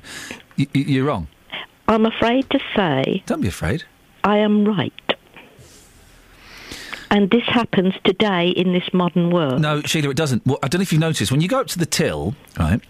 Their till is uh, wait. I don't expect that you've even noticed that you can go and work out your own shopping as you go round and zap it. have No, you? I don't like that. That- there's- there's not. uh, That's not what I'm going to the shopping experience for. Why would I want to work out how much it costs? I, I look at No, the you prices. don't work out. It's already totted up. So by the time you get to the till, Beautiful. you're through. At the very, very most, I will use those do-it-yourself tills. Although it constantly breaks down, and I have to get a young man to come and give me no, a no, hand. no, no. These are not do-it-yourself tills. These are where you get your little zapper as you walk in, and then you just look at the item, you press it towards the item, and it just takes it in. And Oh. And then and then Sheila gets into her metal box and drives to her home and t- shuts her door and has no com- conversation with anybody. Sheila is a robot.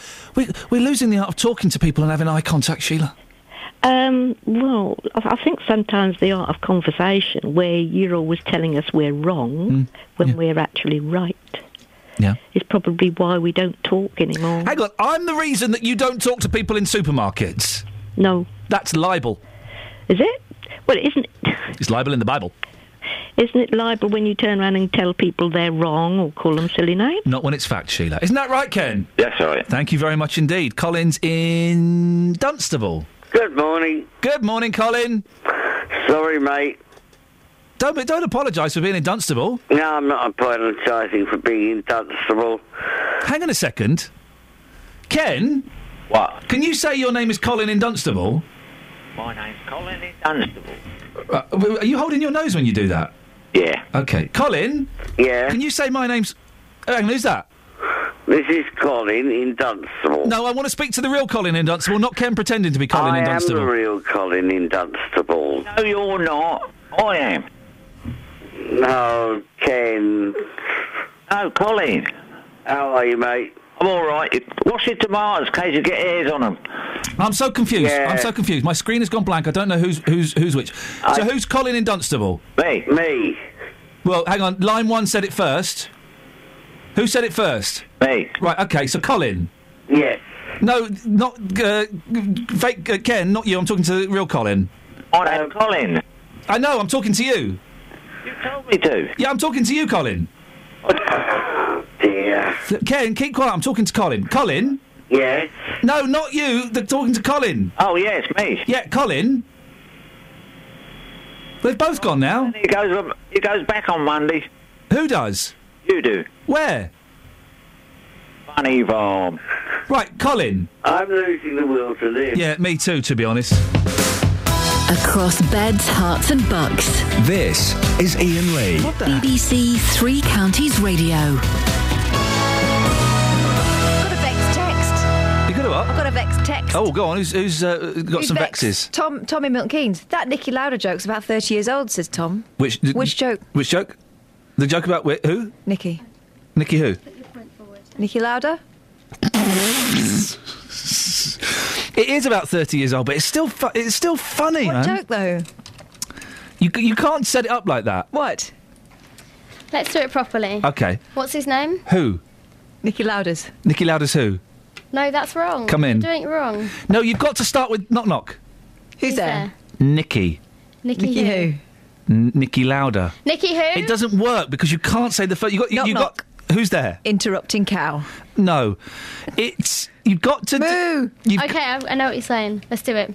okay. What's his name? Nikki Louder. Oh. No, then you say uh, Nikki um, who. No, because You can't because the punchline has to be Nikki who. louder. yeah. Okay. What's his name? Moo. What's his name? Who?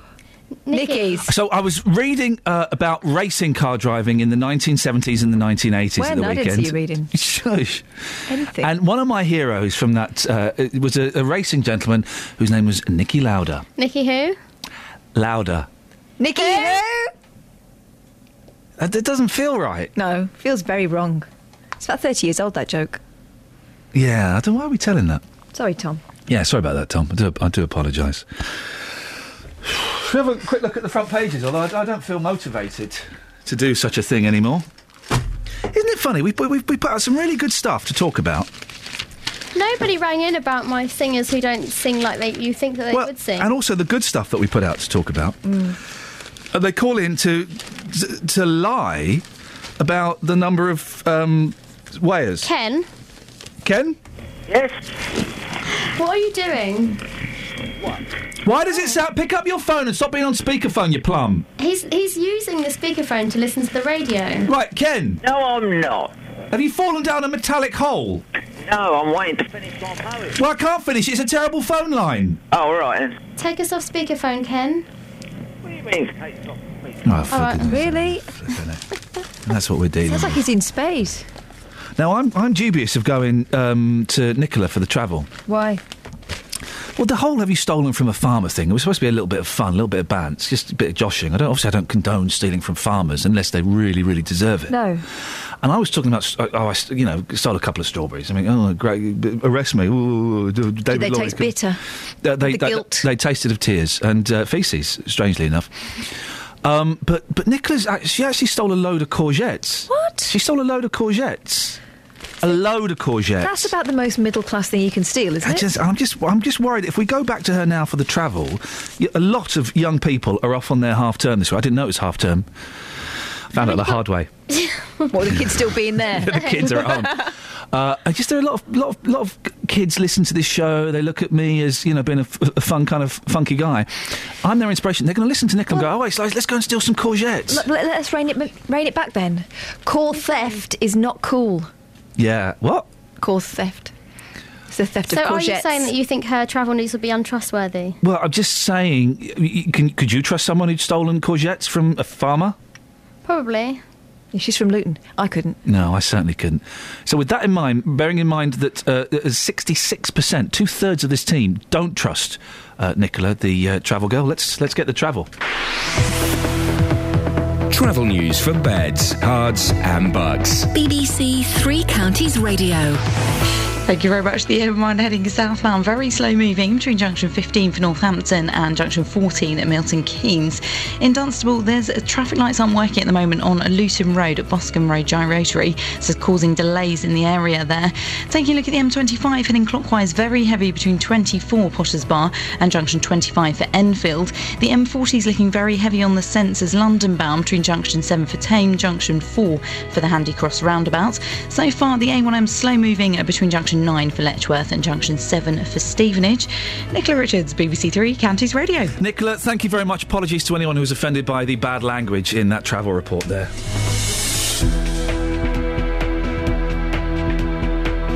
It's 8.47. It's Tuesday, the 27th of May. I'm Ian Lee. These are your headlines on BBC Three Counties Radio.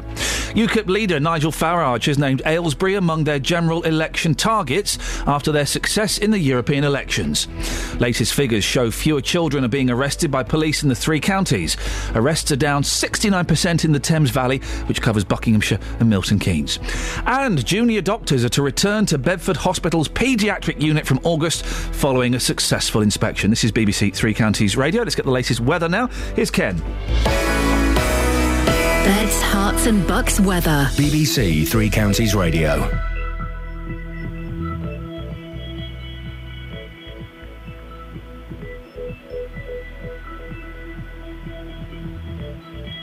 Shall I do it?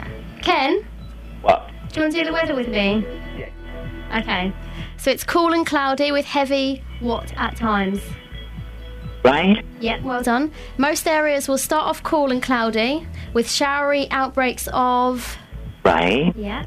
This will affect most parts throughout much of the day with occasional heavier bursts at. Rain. No.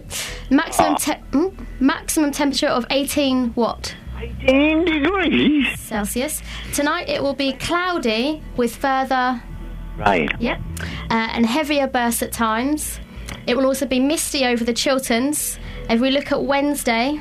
Ah, but do you, how do you know that? Oh, hello. Oh, for goodness sakes. It's going to be wet. Every weekday from 12. Nick Coffer brings you. Why did Wet Wet Wet break up? You know, it, it surprised me that it, that it lasted so long, but I think there's always going to be something that trips you up. Great guests, And Milton Keynes Charity is celebrating its fifth anniversary after changing many young people's lives. great music, This is the Drifters kissing in the back row of the movies. Hello to Adam, who has messaged me, so I'm playing some great tunes today. Great conversations. I'm in the library in Houghton Regis as part of our big tour. A lot of Houghton Regis was mainly 18th, 19th century. There was a big fire fire in the 1600s, which burnt the village out. Nick Coffer, weekdays from 12 on BBC Three Counties Radio. Uh, Tony Fisher, who works it and only found out last week that he's a reporter here, has just tweeted uh, a racing gentleman, tomatoes, deaf footballers, and Ken hashtag award winning. And do you know what? I think he could be right. I think he could be right. 08459 455 555 is the phone number. Uh, Ken is in Luton. Good morning, Ken. Good morning. And Justin Deely is. Well, where are you, Just? In Luton. Hey! Hey, good morning, boss. Good morning to you. It's been an odd show today, Just. It has, hasn't it? Yeah. We've thrown out. Am I speaking to Ken or Justin? Uh, JD. Oh, I'm Ken in Luton. Yeah, Ken in Luton. Right, okay, we're going to play a game, okay? Ken? Ken? What? You're going to say, I'm Ken in Luton. I'm Colin in Dunstable. Okay, then I'm going to say I'm Ken in Luton. And then Justin's going to say he's Ken in Luton. And the co- listeners have to call in and guess who's the real Ken in Luton, okay? Oh, yes. Right, you go first. I'm Ken in Luton. Right, uh, Ken in Luton number two, away you go. Colin in Dunstable. No, you've, oh, you've muffed it up. Okay. Justin. I'm Ken in Luton. Who is the real Ken? Was it one, two, or three? Oh wait, four, five, nine, four, double five, five, double five. Now, this uh, kids watching TV and playing on phones and things when they're having their tea. Yeah, you don't like it. I don't like it. Really, I think it's bad parenting. Mm, absolutely. Well, uh, we had a, a classic quote earlier on from one man who said, Well, I've got two children, and I let my two children watch the television during dinner time. He says, Well, it's fine because uh, th- they can watch the TV in between mouthfuls. What a quote that was. Flip it. I think it's shocking to be honest. The the uh, the uh, and it sounds like uh, and uh, sometimes I exaggerate things. I'm not on this. It genuinely breaks my heart that you don't sit down with your kids say right. So what did you do at school today? Yeah. mhm. Well, uh, uh, my boys asked me what I did at work. Yeah. You know, I explained to them what I did. They tell me what they they tell me who they played with. They tell me um, uh, what pictures they've drawn. They do all that kind of stuff. It's weird, Ian. At the end of this package coming up here, we have uh, something quite interesting. We have uh, uh, we have two parents uh, with, with two different viewpoints, but uh, the survey out today says that almost nine out of ten children, aged six to ten, they're using TVs, iPads, mobile phones, computers, video games, and radios during dinner. So I've been getting reaction from parents and grandparents. Here's what they had to say. Carol, you're here with your granddaughter this morning. Would you allow your granddaughter to watch TV, play video games, play on an iPad during dinner time? She can watch TV, but she's not playing on iPad or video games. The TV is generally on, yes. Why don't you turn it off? Because I have only I only live in a small place and there's no room for a table and chairs or anything, so we have to sit with it on our laps. So she has it. We have the TV on. I mean, if you had a dinner table, would you then turn the TV on? Probably yes, or have her sitting with her back to it. Because Ian's got this view this morning that if you're a parent or a grandparent, essentially, if you're letting your, your child that, that you're with watch TV during dinner time, you're a bad parent or a bad grandparent. What would you say to that? No, I don't agree. No, we still chat. So we don't need to sit at the table and chat. We chat all the time. And she's at school all day, so you know that's her only bit of leisure time, really, because she she f- leaves me at half past six and she's home in bed by seven. And you can still have a conversation. Oh yeah. Even though you're watching TV. oh yes. Thank you very much. Thank you. Michelle, children eating their dinner, watching TV, how do you see that? Is that wrong? I believe that to be wrong. They need to eat their dinner and not pay attention to what's going on on TV. Um, it was the way I was brought up. Um, we weren't even allowed to have drinks before we finished our dinner, so I don't think it's right for children to be eating dinner and watching TV at the same time. Lisa, you've got uh, two children, correct? Okay. Um, do you allow your children to, to watch TV during dinner time? No, he does. I don't. Ah, right, so we've got a debate here between the pair of you. So, so you don't. Tell us why you don't uh, believe it's right. Because they don't eat the dinner. They don't eat dinner. They don't talk to their parents. Okay, now you think it is okay. What, why do you think it is okay? It's educational. It's educational for the kids to watch telly, news. So that they're never watching things like cartoons I and watch soaps and them things all like the that. time. Home and away, stuff like that. Neighbours. How can home and away and neighbours be educational? Oh, well, to them it is. It's different for kids. They understand it better. What Australian culture? Oh, they do. The Australian culture's different to ours. The cartoons, they watch them all the time. Oh, Justin! There you go, boss. Mm. You, uh, w- th- wow, you've you've peaked. Take, you've got the rest of the week off, mate. You won't you. beat that. Uh, d- d- d- uh, home and away and neighbours are Oh, educational. Australian culture because the kids they get it better than us, and they should be watching those soaps during dinner time. Flipping heck. Wow. Flip! I'm I'm speechless by that. Mm. I had to wait a while to get that, but uh, you know, most parents this morning said to me, "Yeah, yeah, qu- of course, of course," and then suddenly, okay, can, can we have a, a quick conversation? Or, or Mike, no, no, no, no, I'm not doing that. I mean, the majority of parents I've spoken to this morning do allow their children Well, to it's shocking. sit down and have dinner and watch TV. You know why they don't want to talk? Because they know they're wrong. Mm-hmm. And they, they, they can't string a sentence together for more than 30 seconds because they've lost the power of talking to a real person. And as for this chat, you know, oh, we talk while the telly's on. Yeah, it's all, oh, what's he been in? Yeah. Oh, it's that thingy from. Uh, We've got that tea towel. We've got that tea towel. Go and get it. We've got that one. Hey, Oh, listen. rewind it. I've missed it now. You've been talking. Catherine, okay, your children, they need to know about Australian culture this evening, okay? Forget this ban on TV. Let them watch Home and Away during dinner time and just watch your children learn and grow as people. You haven't got kids, have you, Just? No. Thanks very much indeed. Uh, we're talking about uh, we're going to reclassify, and we can do this. Can be a campaign, and we can make this happen with the BBC. We're going to um, bring some sense back. I'm going to put the sense back into sense. That reminds me, John from Bedford rang to say you uh, were being very silly this morning. He wants you off. Oh, and someone else rang and said, "Get this clown off the radio." Didn't I they know? assume they meant T- you? two Could've meant things. me. Two things. Y- You didn't need to mention that on air, and you didn't need to mention it to me. Oh. But thanks, thanks anyway. Uh, we're going to sort out the classification. I'm going to put the class back into classification of fruit and vegetables. The what? The what? It would work. In, Classification. it would work in, in your accent. I'm going to put the class in classification of fruit and vegetables. Our kids. What's a vegetable? I don't know. I just saw it on uh, Home and Away. Yeah, chew on your J- Greg's dummy and shut up. We're going to put the class back into classification of fruit Right. and vegetables. Okay. Right. So tomato, no longer a fruit. It's a vegetable. Why?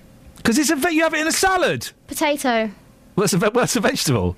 Do you want to keep it a vegetable? Yeah, I don't don't need to go through all of them. It's just the silly ones. All right. And Len has sent in a stroppy text. Well, I'll sort Len out straight away. Ian, you can't reclassify a banana from a fruit to a vegetable as it's a herb. Yeah, Right. true. Well, okay. I don't want to reclassify it from a fruit to a vegetable because it's a fruit and it's not a herb, it's a banana. When has anyone ever been um, like cooking something spicy and gone, have we got any um, banana I can sprinkle on this? It don't, ha- unless it's a banoffee pie, it doesn't happen. So it's a banana. Is that one word? What? Danappen.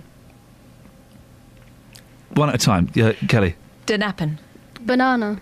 I'm confused as to. Ken? Hey. What do you want? What, why are you still on the phone, Ken? You're con- who's paying for this bill? Oh, he's been on since half seven. Ken, why is your phone sounding all echoey? Pick it up. Stop messing about. Okay, what do you want? You're supposed to wash bananas. No, you because banana. You know, 'cause you don't wash bananas. My wife's give me a banana and she ain't washed it. You're not supposed to wash a banana. What, before I eat it? No, because it's in a skin. Oh, so's a tomato. Well, yeah, but you eat the tomato skin. Well, if you wash it, Flip it. Why why does this phone sound so absolutely bobbins? I can. I, I do apologise. Yesterday's show very very poor. Today's show eh, not really um, not really raised the standard too much. We'll sort out this reclassification of fruit and vegetables later on in the week. That's that's going to be a goer. No, it was- Re- you're putting No, the no class one- into what? I'm putting the class into classification. Ah.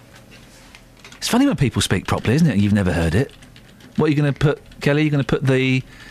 Oh, for goodness sakes! Don't don't. don't So when's, it gonna, when's someone going to come on and speak properly? it's me. Oh, is that you doing it then? I'll do. I'll do it. I'll speak propers. What do you want me to say? Um, who was tho- who are those Muppets that said they wanted this clown off?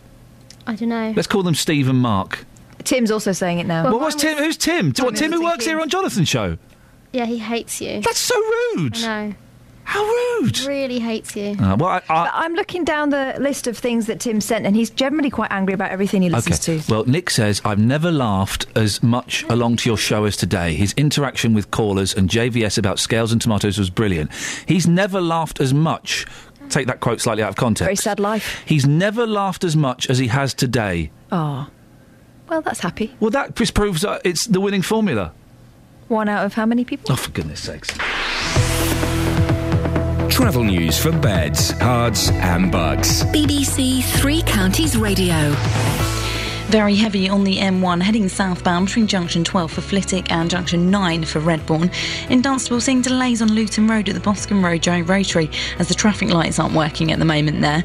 Also on the M25 heading anti clockwise, seeing delays between junction 20 Kings Langley and junction 12 the M3. Taking a look clockwise on the M25, very heavy at the moment between junction 24 for Potters Bar and 25 for Enfield. Taking a look so far at the A1M, that's looking slow between junction 9 for Letchworth and junction 7 for Stevenage.